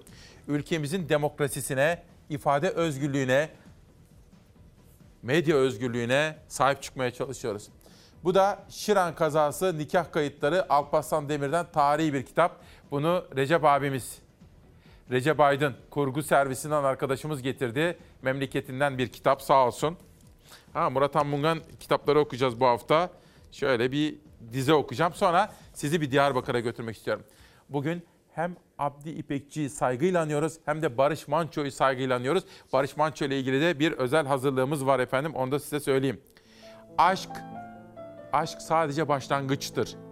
Neye olduğunu bilmediğin bir başlangıç. Diyarbakır.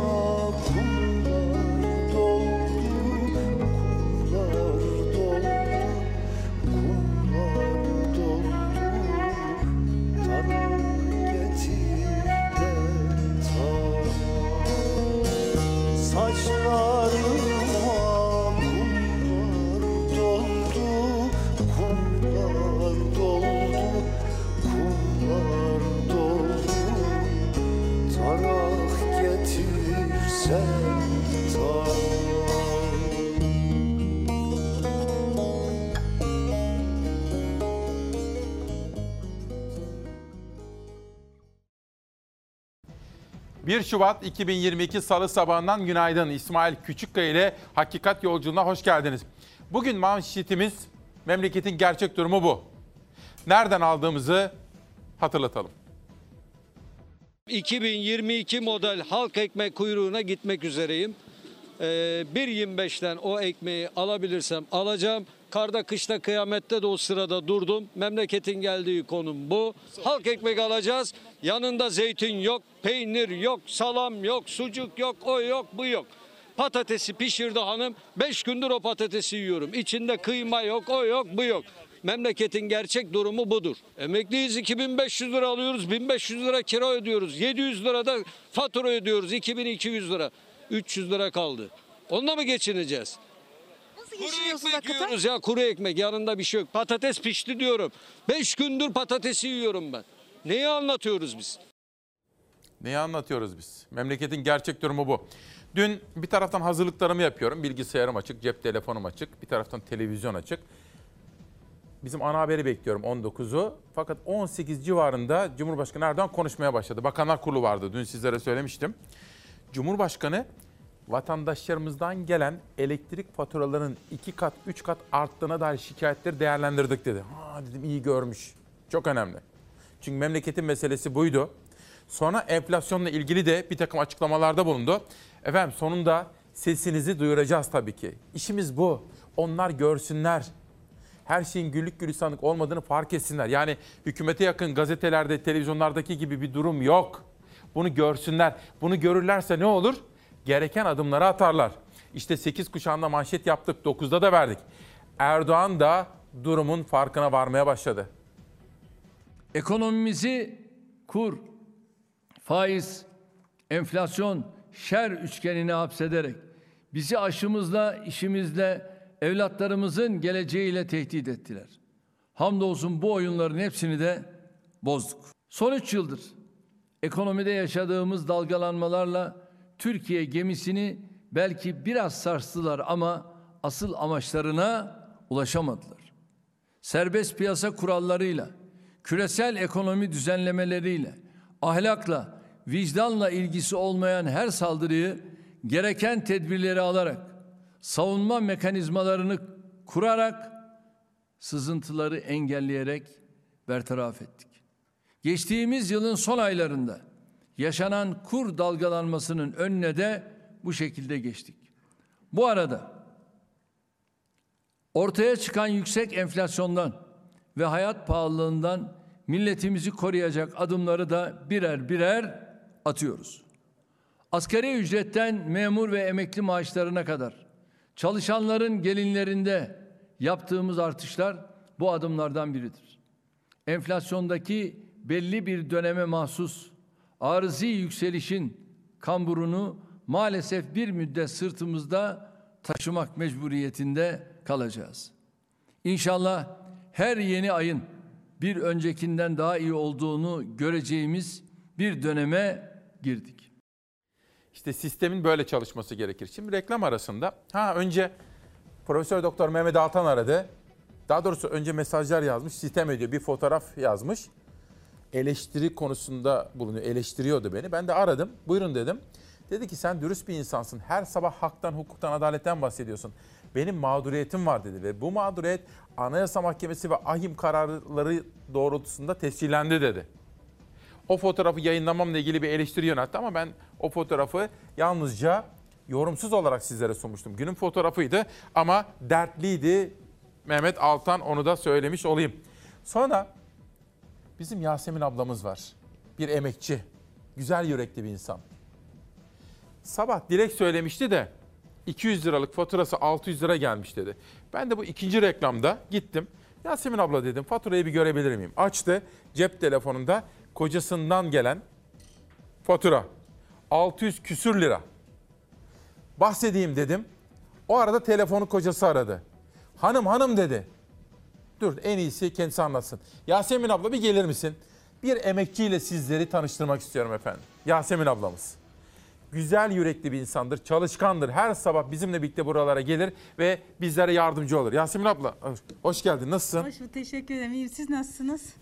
Elektrik faturası 200 liraydı ortalama. Evet. Kaç geldi? 657 lira geldi. 657 lira. Evet. Ben de onu gördüm. Hatta fotoğrafını Evet, da aldım gösterdim, evet. Şimdi de gösterebilirim Peki ne size. yaptınız da 657 lira? Sizin evde Vallahi ben doğalgazı bile açmıyorum. Battaniyeyle oturuyorum. Allah şahit gelip bakabilirsiniz. Ama yani ben iki buçuk milyon yeni oldu da emekliyim zaten. Hani mecburen çalışmak zorundayım. Çünkü yetmiyor. Hani iki tane çocuğum var. Hani evim şey ama yine de yetmiyor. Yetmiyor, Sabah gidip vallahi billahi ekmek kuyruğuna giriyorum. e, Halk ekmek kuyruğuna. Yani mecbur yani almazsam olmuyor. Yetiştiremiyorum. Şimdi elektrik faturaları hepimizin derdi ya. Ben Yasemin abladan böyle bahsederken o arada Murat Bey değil mi eniştem? He, eşim aradı. Eniştemiz aradı. Dedi ki hanım hanım dedi. Bu defa su faturası gelmiş. Su faturasında da onu da bir anlatır mısın? Ee, eşime dedi su faturası gelmiş 40 lira su faturam gelmiş. Sonra yani normalde 40 liraymış ama 60 lira şey gelmiş. Fatura. e, fatura gelmiş. Neymiş o 20 lirası? E, 20 lirada İstanbul Büyükşehir Belediyesi bizlere e, Bedava şey, bedava su yardım veriyor. yapıyor. Su veriyormuş hani. Ama bunun e, vergisini alayım. Bedava suyun vergisi olur mu? Vergisiymiş bu 20 lirada. O yüzden kesmiş 60 lira. Ama normal inceledik baktık. Ama faturaya baksan bil- bilinmiyor. Normal senin suyunmuş gibi görünüyor hani.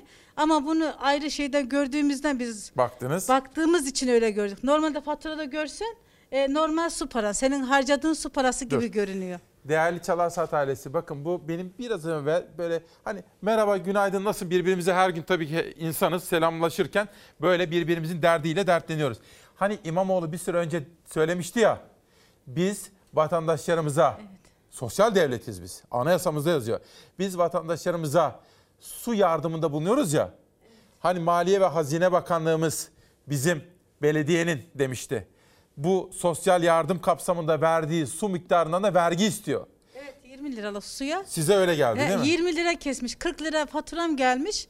Normal 40 20 lirada e, kesmiş. Bu be- bele- be- bedava suyun vergisiymiş. Bedava suyun vergisi olur mu Allah aşkına? Buna Yasemin abla ne diyorlar biliyor musun? İnsani su kullanım hakkı diyorlar. Yani insanız ya hepimiz. Evet. İnsan onuruna ya- yaraşır bir hayatımız olması gerekir. Ve bizim devletimiz de ister hükümet ister belediyeler sosyal devlet olduğumuz için bunun gereğini yapacak. Yani biz vatandaş olarak hakkımız bu. Evet hakkımız ama böyle baş eşim aradı eski yaramış. Demiş bu ne? Demiş böyle hani bilmiyoruz izah et. Ne bu 20 lira ne?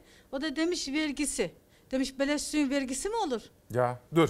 Şimdi bir de madem öyle savaş akışı birazcık değiştirelim. Emekli haberimiz vardı. Emeklinin derdi hepimizin olduğu gibi faturalar.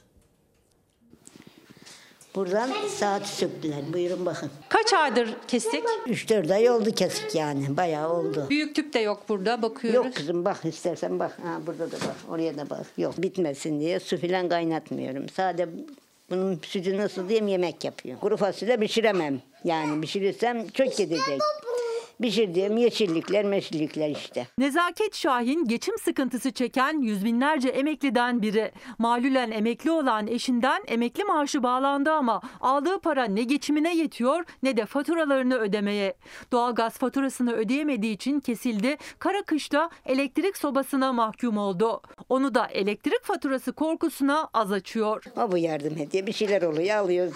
Doğalgazım kapalı. Hiçbir şey istemiyorum. Doğalgazım açılsa yeter. Yet, boğaz ne olursa gidiyor. Ama doğalgaz ben görüyorum. Nezaket Şahin 75 yaşında. Eşinden aldığı emekli maaşıyla geçinmeye çalışıyor. Onun da bir kısmı kredi borcuna gidiyor. Biriken doğalgaz faturalarını ödeyemedi. Doğalgazı kesildi. Şimdi bu küçücük elektrik sobasıyla ısınıyor. Üşüyorum tabii. Üşümem mi? Üşünüyor. Soğuk. Ha bunu yakıyoruz. Bundan ısınıyoruz. Ha. Burada ısınıyoruz. Ne yapalım? En son 2200 lira emekli maaşı alıyordu. Kredi borcuna, ilacına kesildiği için ne kadar zam geldiğini, ne kadar maaşı olduğunu bile bilmiyor.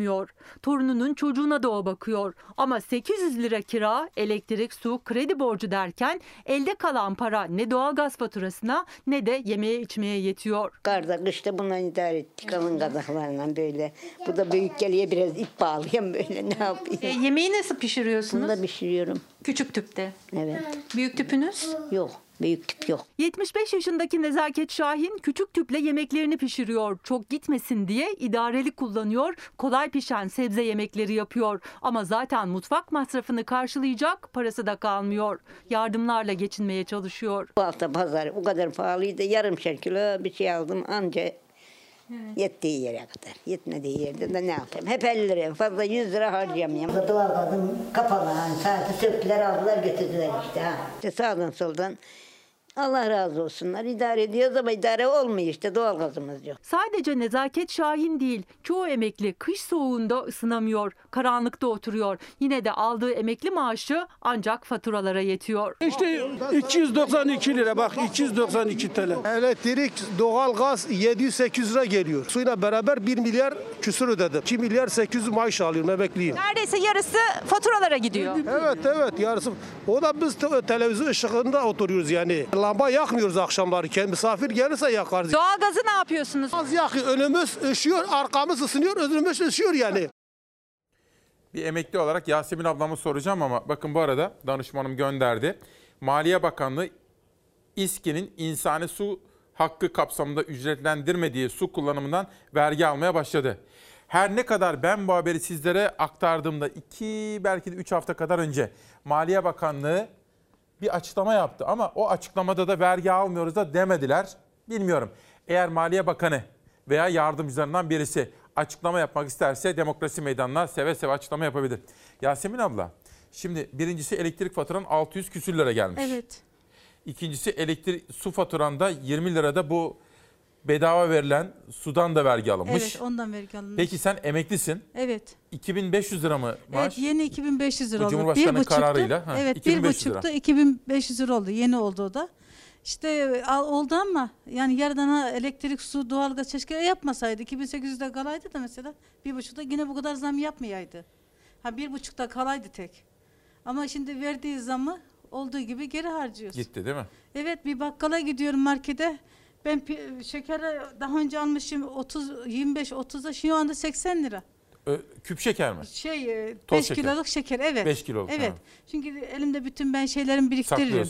E, Abla şey faturalarımı. Yarına bu elektrik, gerçi elektrik faturasının fotoğrafını aldım ama e, enişteye söyle de elektrik ve su faturamı bir getirir misin? Tabii getiririm. Daha öncekileri de getireyim görün. Bir hani karşılaştırma yapalım. kıyaslayın yani. Allah yardımcınız olsun. Teşekkür ederim. Allah razı olsun. Teşekkür İlk ediyorum. sesimizi duyuruyorsunuz. E, ne ama görevimiz. Vallahi Allah razı olsun Sağ ol. sizden. Çok teşekkür Yasemin abla. Siz de çok Allah'a iyi bir emanet. insansınız. Görüşmek üzere. Teşekkür ederim. Şimdi bir de ekonomi ve zam, ekonominin ve zammın siyasete yansımaları.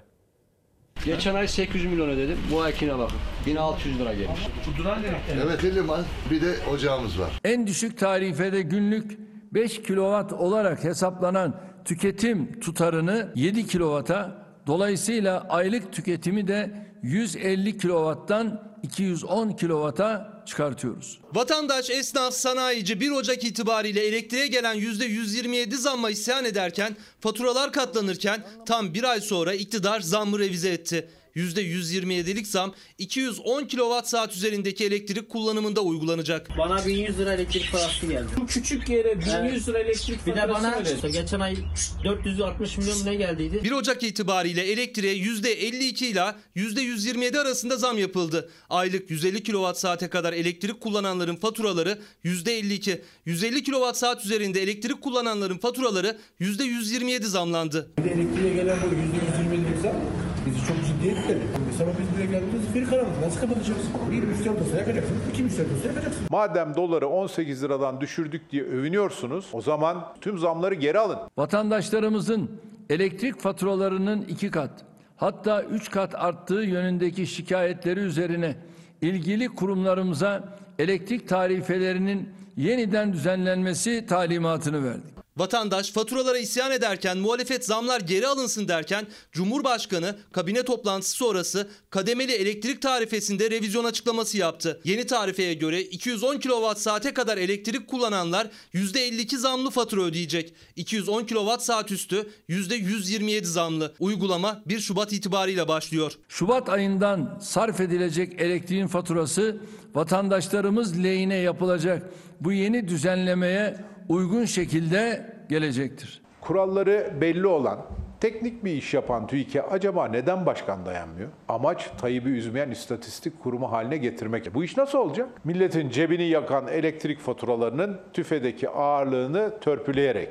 Görevden alınan TÜİK Başkanı Sayit Erdal Dinçer'in bir hafta önce bir yanlışa imza atarsam 84 milyonun hakkını yemiş olurum. Kul hakkı yemem açıklamasını yaptığı Dünya Gazetesi yazarı Alaaddin Aktaş da önemli bir iddiayı dile getirdi. TÜFE'deki elektrik ağırlığının düşürüleceğini yazdı. Ocak ayında elektriğe gelen %127'lik zammın enflasyona tam olarak yansımayacağını. Enflasyon oranları açıklanmadan bir hafta önce TÜİK Başkanı görevden alındı. Bu da verilerin şimdiden manipüle edileceğinin açık göstergesidir. 150 liralık mazot aldım.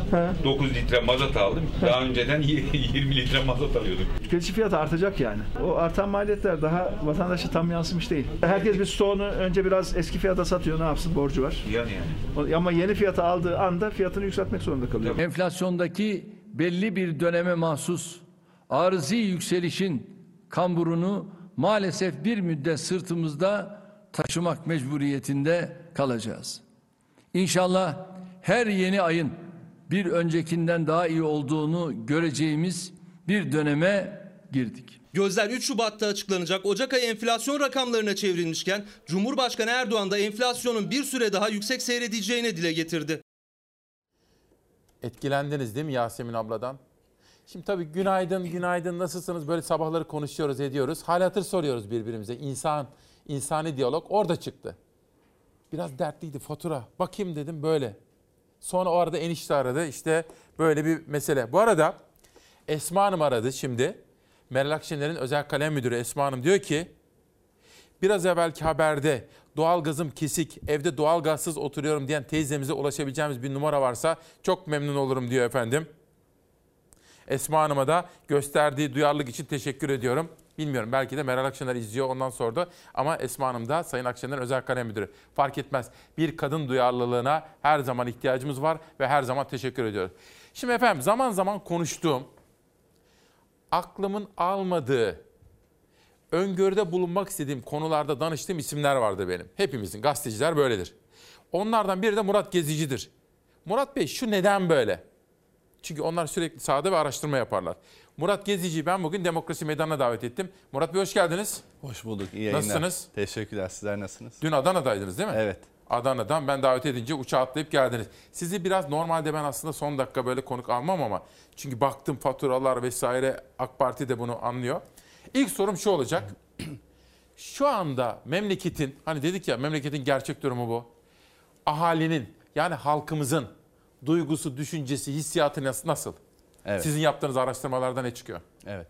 Toplum öncelikle hakikatten bahsedilmesini istiyor. Gerçek sorunlara sahte yanıtlar verilmesini arzu etmiyor. Ve hakikati savunan siyasilere de yöneldiği görülüyor. Aynı zamanda medyada da böyle. Yani doğruları söyleyen, sorunların üzerine giden, gerçeği haykıran isimler üzerine odaklandığı görülüyor. Bu medyada ve siyasette ve Millet İttifakı'nda odaklandığı görülüyor. Siyasi partilerin oy oranları o kadar çok önemli değil.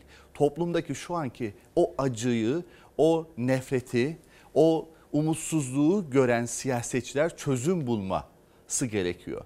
Ve bu sorunların başında toplumun %62'si diyor ki ben diyor geçinemiyorum diyor.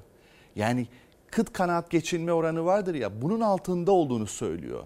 %25'i daha önceki yıllara göre daha da fazla borçlandığını ifade ediyor. Ve seçmen ülkenin en önemli sorununun ekonomi ve işsizlik olduğunu ifade etmeye çalışmaktadır. Ve Millet İttifakı'nın da büyümesinin temel sebeplerinden bir tanesi ülkenin geldiği bürokrasinin askıda olması, demokrasinin askıda olması ile birlikte gerçekleşmektedir aslında. İktidar bunları görmüyor. Bunları ona söyleyenlerden de uzaklaştığı Bir şey görülüyor. soracağım. Şimdi dün Özgür Özel geldi buraya. Benim gözlemim de öyleydi. Bir gün önce konuştum birkaç kaynak benim adımı verme. Çünkü e, yayınlanmamak üzere bazı anketleri vardı ama bana bilgi olarak sundu. Ben Özgür Özel'e söyledim. Dedim ki şu anda gördüğüm kabaca 3 aşağı 5 yukarı Cumhur İttifakı 40, Millet İttifakı 40 bir de 20'lik bir blok var. Bu 20'yi kim alırsa seçimleri kazanır demiştim. Bizim gözlemlerimiz de buna göre şekilleniyor demişti. Ama dedi unutmayın Cumhur İttifakı 50'lerden geliyor 40'lara, Millet İttifakı 30'lardan 40'lara çıkıyor demişti. Bu yorum ve gözleme katılır mısınız? Evet ve bu her geçen günde ivmenin arttığını görüyoruz. Bakın hafızamızı yoklayalım. 20 yıllık bir siyasi tarihe bakalım. 20 yıllık içerisinde herhangi bir kurulmuş bir siyasi partinin %10'u geçtiğini gördük mü? Bir tek bir siyasi partide gördük. İyi Parti'de gördük. Yani Meral Akşener'in 20 yıllık siyasi geçmişimizde son 20 yıl içerisinde bir parti kurup %10'un üzerine çıkan tek siyasi isimdir. İyi Parti Meral Ve Akşener'le. Cumhuriyet tarihinde de e, önemli bir siyasi bir parti durumuna gelmiştir. En önemli 5 önemli siyasi parti arasındadır. Bugünkü. Bugünkü konjonktürde. konjöktüre göre baktığımız zaman bazen %15 bazen 20'ye çıkan bir oylar var. Bu hamlelere Bir şey göre. soracağım. Burada şunu ifade etmek istedim. Yani bir %40'lık bir blok var. Evet, bir de 40'lık Cumhur var. İttifakı ve hapsolmuş bir %40. Ve s- araştırmacılar bilir her simülasyon yaptığımda 40'ın altına düştüğünü görüyoruz. Bu demek oluyor ki önümüzdeki dönemde de daha ağır düşüşler beklenebiliyor. Ee, ve Millet İttifakı'nın oy oranı ise %42-43 bandına çıktığını, %18'likte Hmm. diğer partilerden oluşuyor. Ama bu diğer partiler kim diye baktığımız zaman HDP var içerisinde, Vatan Partisi var, Türkiye Değişim Partisi var Mustafa Sarıgül'ün kurduğu gibi. Şimdi bunlar Ali Babacan var. Ali Babacan var, Ha, Gelecek Babacan'ı var. falan, e, %40'ın içinde mi sayıyorsunuz? Ee, onları ayrı. Ayrı Diğerin içerisinde sayıyoruz. Tamam. Mesela Deva Partisi, Ali Davutoğlu. Babacan, e, Gelecek Partisi, e, Ali e, Ahmet Davutoğlu'nun olduğu Vatan Partisi gibi, Gelecek Partisi gibi bu tür siyasi partilerin aslında %18'in içerisinde. Fatih Erbakan'ın partisi var. Yeniden şimdi. Refah Hı. Partisi var. Mesela yeni kurulan siyasi partiler var. Biraz önce bahsettik mesela Mustafa Sarıgül gibi, Muharrem Muharrem, İnce. İnce. gibi. Bunlar çok değerli isimler ve bunların tabanlarına baktığımız zaman %72'sinin Millet İttifakı'nın ikinci turda adayına oy vereceğim diyor. Kimi olduğuna bakmaksızın oy Öyle mi? vereceğini söylüyor. Ha. %20'lik bir kitle Önemli ise bu. Tabii 20 %20'lik bu diğer partilerin %20'si ise kararsız kaldığını söylüyor. Neden Millet İttifakı'na yöneldiklerini e, söyleyebiliriz. Millet İttifakı hakikatin sesinin kulak verdiğini görüyoruz. Sayın Kılıçdaroğlu'nun büyük bir demokrasi sınavıyla bir yapı kurdu. Bu Millet İttifakı şu an 4, yakın zamanda 6 olur. Belki bu yapıyla giderler. Parti sayısı mı? Parti sayısı. 6'dan fazla mı olabilir? Ee, belki olabilir ama önemli olan nedir? Önümüzdeki süreçte Millet İttifakı'nın kazanmama durumu yok. Kazanacak Millet İttifakı. Yok onu bilemezsiniz. Bunu Bilemezsiniz. bunu bunu Ya şöyle görebiliriz. İki ittifak var. Birbirine yakın iki güç. Ve seçimlere girer. Ya bunu şunun için söylüyorum. Erdoğan'ın siyasal yapma, siyaset yapma biçimini de küçümsemeyin diye. Hani şöyle bir yaklaşım var bazen bazılarında görüyorum. Aman canım ekonomi o kadar kötü ki biz kimi koysak kazanırız. Öyle değil. İyi bir aday, iyi işbirliği ve umut veren bir yaklaşımla kazanılabilir. Öbür tarafta kazanabilir, bu tarafta kazan. Bilemem ben hangisini kazanacağını. Ama bunu şimdiden siz de kestiremezsiniz. Bir şey soracağım. Evet. Ya da buyurun bir şey bir söyleyin. ekleme yapayım. Bakın anketlere göre it- e, Millet İttifakı kazanıyor. Kazanmama durumu yok. Buna baktığımız zaman en büyük sınav ne zaman olacak biliyor musunuz? Millet İttifakı'nın kazandıktan sonra olacak. Bu ittifakı seçim sonrasında da bir arada tutacak bir isme ihtiyaç vardır. Yani Bir şey kanunları bir dakika. geçirecek. Bir, saniye, bir dakika bir şey söyleyeceğim Murat Bey. Şimdi benim geçmişte İbrahim Uslu'dan duyduğum, Adil Gür'den duyduğum, işte sonra izleyip işte ne bileyim bayrakçı olsun kime sorduysak geçmişte seçimlerin kaderini her yerde böyledir ama Türkiye'de daha fazla böyledir. Ekonomi mi belirler? Bu doğru mu? Evet. Bu doğru. Şu anda da bu geçerli mi? Geçerli. Bakın ekonomi ne zamandan itibaren bozulmaya başladı? 2017'de referandumun gündeme gelmesiyle birlikte esasında sorunların başladığını görüyoruz. 2017 ile birlikte e, doların yükseldiğini görüyoruz. 2018'de yeni sisteme geçmemizle başlıyor ve 2023'e geldiğimiz süre içerisinde dış güçler diye e, ifade edildi, edilen, dövizi yükselttiği ifade edilen bir yapıdan bahsediliyor. Ama toplum buna inanmıyor. Bunu bir manipüle olarak görüyor. Toplum kendi kıt kanaat biriktirdiği, e, yastık altında tuttuğu gelirleri vardı. Altın olarak döviz vardı. Bunları götürdü bankaya koydu. Yani 280, e, 280 180-200 bin e, milyar dolarlık bir parası vardı. 2017'de sonrasında bu 70 milyar dolar arttırarak 2023'e geldi. Yani toplum neme lazım diyerek mevcut sisteme güvenmeyerek gelirini birikimini dövize ve altına Ama çevirdi. bir taraftan da ama bir taraftan da hükümetin yeni enstrümanı olan dövize çevrilebilir ya da dövize endeksi e, o yeni kur korumalı mevduat sisteminden de faydalandı. Ama baktığınız zaman yararlanıyor ama öyle beklenen böyle büyük oranlarla karşılaşılmadı. Ee, beklenen paranın %15'lik, %20'lik bir kısmının bu sistemde kullanıldığını görüyoruz. Şunu da ifade etmek isterim. Millet İttifakı neden büyüyor? Temel baktığımız zaman iktidar aynada kendisini görmek istiyordu. Ve e, demokrasi anlamında büyük bir zafiyettir bu. Sayın Kılıçdaroğlu ne yaptı? Aynada çatlaklıklar yarattı ve bir demokrasi sınavını gerçekleştirdiğini görüyoruz. Ve insanların bir arada tutmaya çalıştığını görüyoruz. En önemlisi bu toplumda kendi aralarında kopuklar, kopuşlar olmuştur. Yani biz Türk milleti olarak farklılıklara, renk, farklı renklere aşina bir toplumuz ve birlikte hareket etmeye çalışan bir toplumuz. Ve geçmişten gelen geleneklerde oluşan kopuklar üzerinde Sayın Kılıçdaroğlu'nun köprüler inşa ettiğini ve bir araya getirdiğini görüyoruz. O yüzden bu süreçte birlik ve beraberliği oluşturan bir Millet İttifakı'nı Bir şey görüyoruz. soracağım Ee, Murat Bey. Şimdi karşıda Cumhur İttifakı güçlü bir blok ve MHP'nin tam desteğini vermiş, verdiği bir blok ve rakip orada Erdoğan. Erdoğan'ın rakibi işte kim olacak mesele bu. Şimdi fakat ben de şu eğilimdeyim. Bir yazı vardı Savaş. Bu çantada keklik tweet'i vardı. Bir verir misin? Şimdi bakın sizde de o yanılgı var mı bilmiyorum. İsmet Berkan'ın yazısı. Muhalefet bloğu seçimi çantada keklik görme eğiliminde. Durum onların sandığı gibi değil. Yani eğer şu tekrar şöyle sorayım. Ya işte ekonomideki durum o kadar kötü ki vatandaş faturalardan canı burnuna o kadar geldi ki kimi koysak kazanırız. Böyle mi düşünüyorsunuz?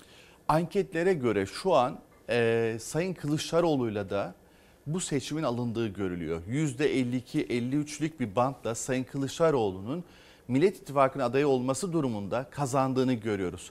Tabii popüler isimler de var. İstanbul, Ankara gibi isimler de söyleniyor. Bunlar da e, Sayın Erdoğan karşısında kazandığını söyleyebiliriz. Net bir şey soracağım. Bir Ama dakika, bir dakika. Kılıçdaroğlu aday olsa Erdoğan'la rekabette kazanabiliyor mu? Evet. Sizin simülasyonlarda. Evet. Kaç mesela oranlar? E, bununla ilgili rakamı yanlış söylememek adına hemen şuradan bakarak söyleyeyim. E, Mesela Erdoğan'la Kılıçdaroğlu seçimde yarışsa ne Evet. çıkıyor? Sayın Erdoğan'ın oy oranı %41.2, Sayın Kılıçdaroğlu %43.7, kararsızım diyenlerin oranı %15.1, Kararsızları bilimsel olarak ağırlığına göre dağıttığımız zaman Sayın Kılıçdaroğlu'nun oy oranı %51.5, Sayın Erdoğan oy oranı %48.5 olduğu görülüyor. Peki ama o zaman bir dakika. Sayın Kılıçdaroğlu'nu güçlü diyalog tutan... yapalım ne olur Tabii. ne olur. Bakın soru cevap soru cevap olur mu? Diyalog. Tabii. Ha, diyalog, monolog değil. Yani sadece siz değil böyle bir sohbet edelim. Ben de kafamdaki bütün soruları size sormuş olayım parça parça. Peki benim okuduğum bütün analizlerde, bütün anketlerde hepsinde istisnasız ki kimisi iş dünyası için yapılan yayınlanmamak üzere hazırlanmış anketler. Hepsinde Mansur Yavaş neredeyse bir 9 kat e, 9-10 puan fark atıyor. Bu doğru mu? Sizdeki analizlerde böyle mi? Evet. Mesela öyle Ee, mi? Mansur Yavaş'ın ciddi bir oy potansiyeli var ve oranları da oldukça yüksek. Fakat toplumun arayışı çok farklı. Bir isim arayışı içerisinde değil. Millet İttifakı'nın kazandıktan sonra neler yapacağına bakıyor. Esas sorgulanması gereken, düşünülmesi gereken buna odaklandığını görüyoruz seçmenin. Yani siz Millet İttifakı olarak kazandıktan sonra mecliste 6 farklı siyasi partiyi Millet İttifakı olarak sürdürülebilir bir politi- politikaya getirebilecek misiniz? Kanunları geçirebilecek misiniz? Onları bir arada tutabilecek misiniz?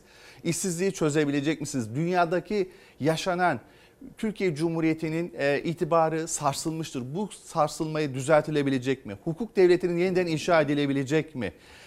gücü tekrar meclise yani parlamentör parlamentoya iade edilecek mi? Bunları sağlayacak, güven duyulacak bir isim arayışı içerisinde. Bunu Millet İttifakı kim yapar bunu dediğimiz zaman Millet İttifakı yapar diyoruz. Millet İttifakı'nın lideri kim diye topluma sorduğumuz zaman toplumun %71'i Sayın Kılıçdaroğlu dediği görülüyor. Ve Kılıçdaroğlu'nun da bu süreci inşa edebileceği algısı oturduğu görülüyor.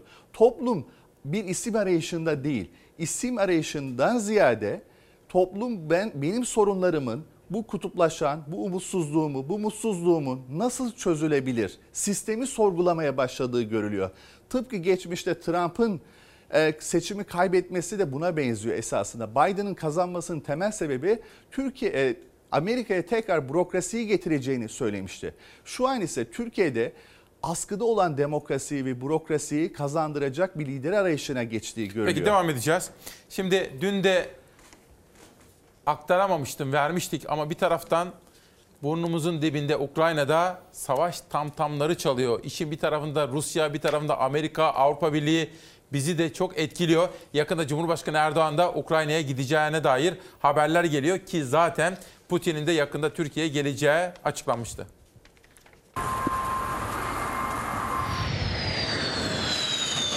Putin Doğu Avrupa'dan askerinizi çekin, yardımlarınızı kesin diyor NATO'ya Genel Sekreter Stoltenberg. Krizi çözmek için diplomatik temasa inanıyoruz diyerek Putin'e bir kez daha toplantı zarfı attı. Ancak Rusya İrlanda açıklarında tatbikat yapacağını duyurarak gerilimi daha da artırdı. Tüm dünya huzursuz Ukrayna ise tetikte. Ukrayna sınırındaki Rus askerinin sayısı 110 bini geçti. Askeri teçhizatlar konuşlandırıldı. İngiltere, Amerika Birleşik Devletleri ve Kanada başta olmak üzere Ukrayna'ya askeri ekipman yardımı sözleri arka arkaya veriliyor. Son olarak Kanada Savunma Bakanı Kiev'e geldi. Ukrayna'nın mevkidaşıyla görüştü. Görüşmede yardım ve destek sözleri yinelendi.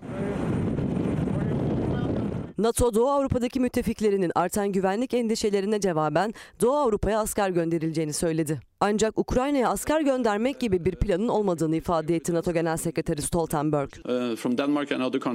Putin NATO'dan Doğu Avrupa'ya asker göndermemesini istiyor, Ukrayna'ya yardım yapılmamasını söylüyor. NATO Genel Sekreteri Stoltenberg de Putin'e bir kez daha açık davet gönderdi. Diplomatik yollarla çözüm için hala şansımız var dedi.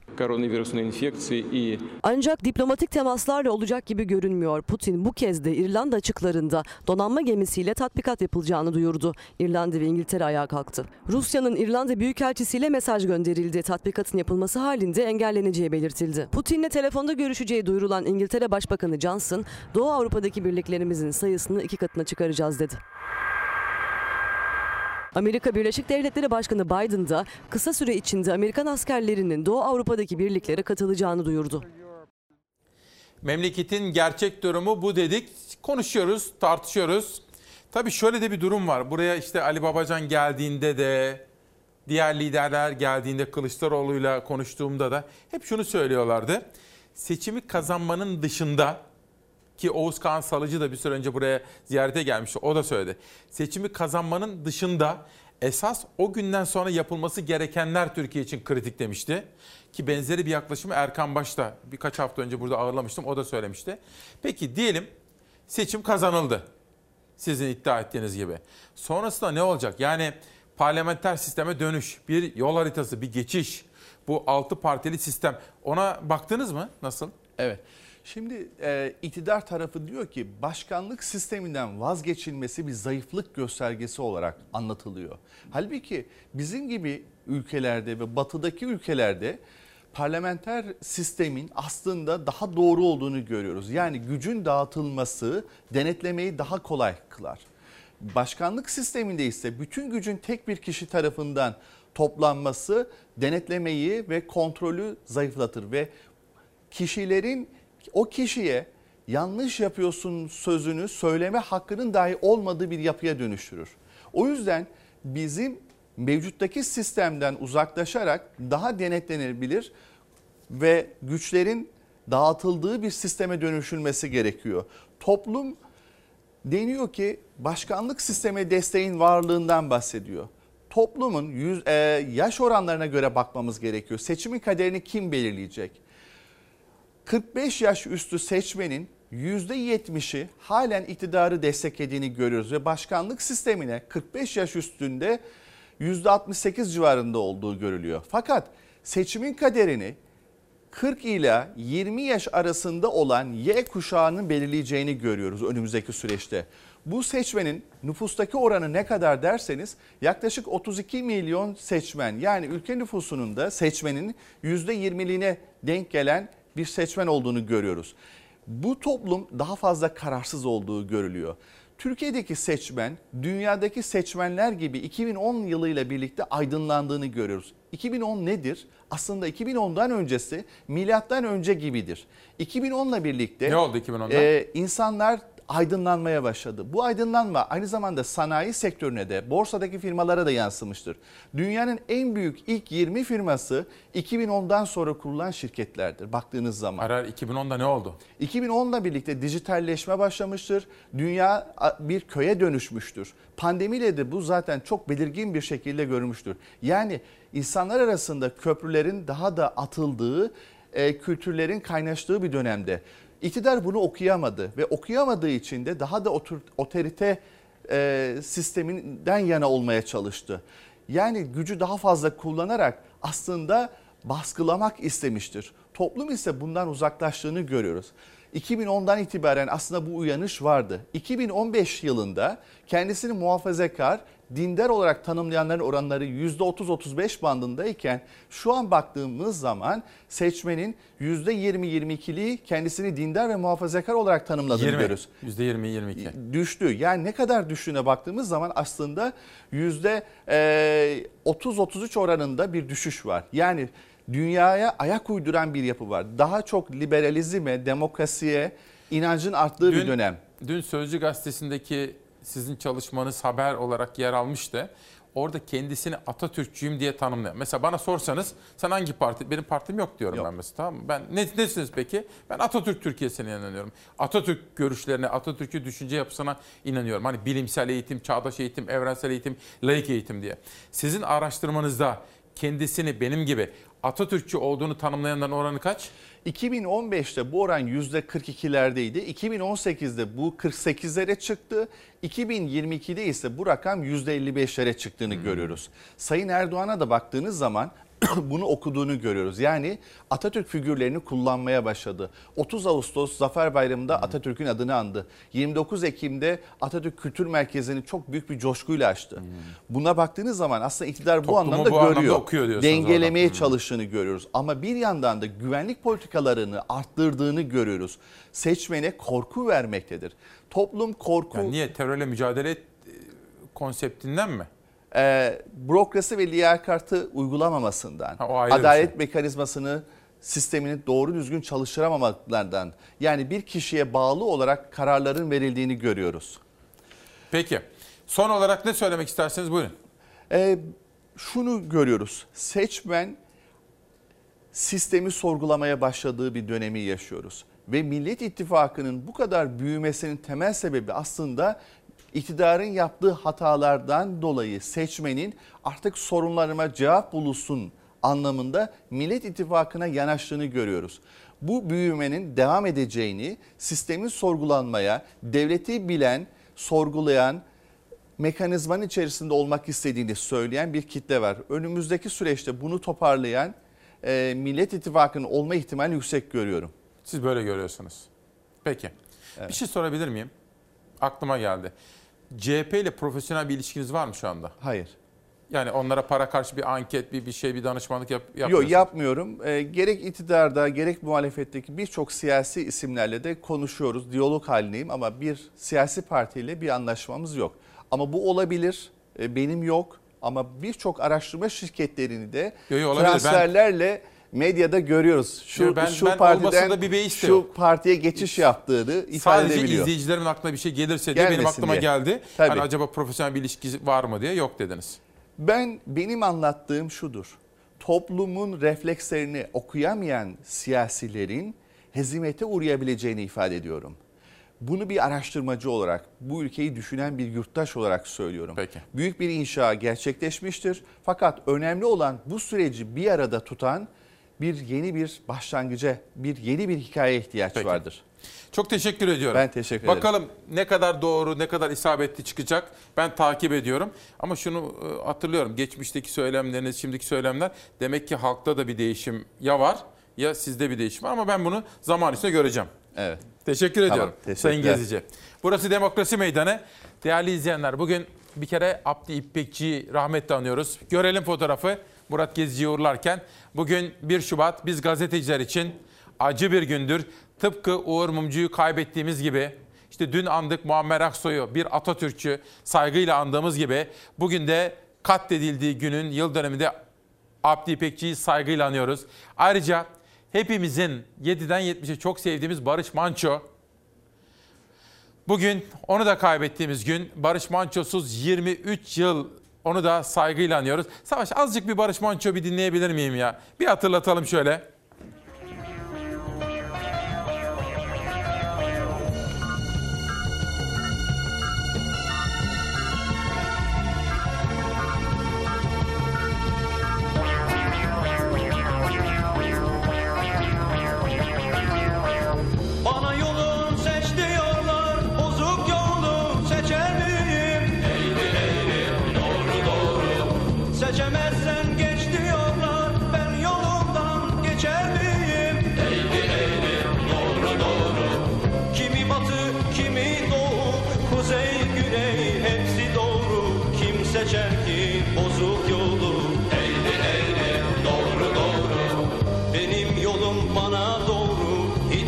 Hiç yolumdan döner miyim?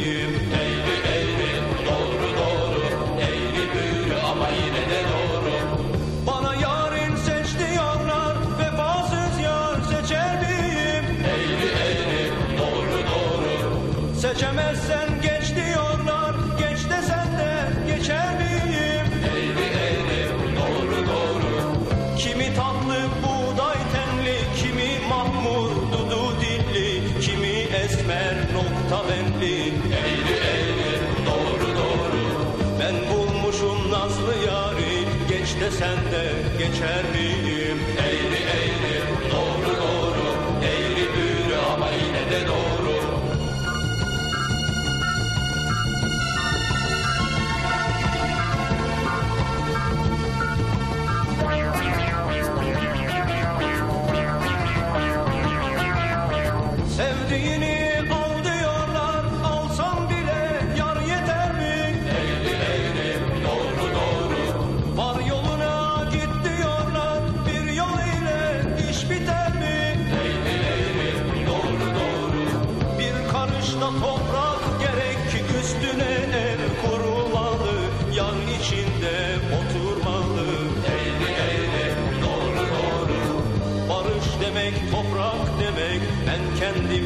Verir miyim? Büğrü ama yine de doğru. Barış demek toprak demek ben kendimi verir miyim? Büğrü ama yine de doğru.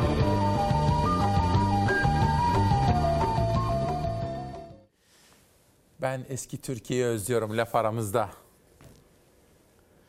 Tiyatroda 10 yıl Google'umdakiler diyor efendim. Yeni çıkan kitaplara şöyle bir bakacağız.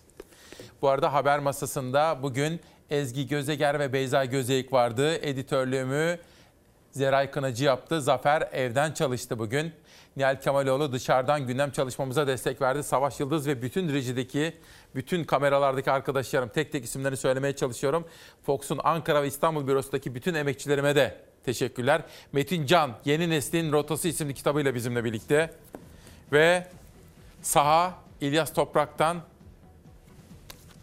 Ezel Altın Işık'tan hissettiğiniz gibi bu arada Abdi İpekçi, mesleğimizin doruğu, Semra Aksoy Tek Zaman isimli kitapla bizimle birlikte.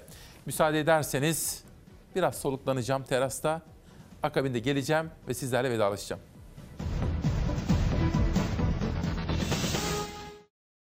Memleketin gerçek durumu bu dedik. Sesçimiz Turgay'a da bütün ekip arkadaşlarıma da içtenlikle teşekkür ediyorum. Ama en büyük teşekkürü siz Çalar Saat ailesine efendim. Benden hemen sonra ekonominin özet durumunu aktaracağımız bir program yer alacak. Ve Şubat ayı 28 günlük kısa bir ay bugün hoş gelmiş. Banu Saygılı Balaman'ın yeni çıkan kitabı Hayaletler ile Randevularım. Annemin Sırrı, Seçim Seziş. Annemin Sırrı isimli kitabıyla bizimle. Semra Aksoy, Tek Zaman isimli kitabını yazmış, imzalayarak bize göndermiş. Kendilerine de çok teşekkür ediyorum. Yarın sabaha kadar aklınıza, ruhunuza, kalbinize mukayyet olunuz.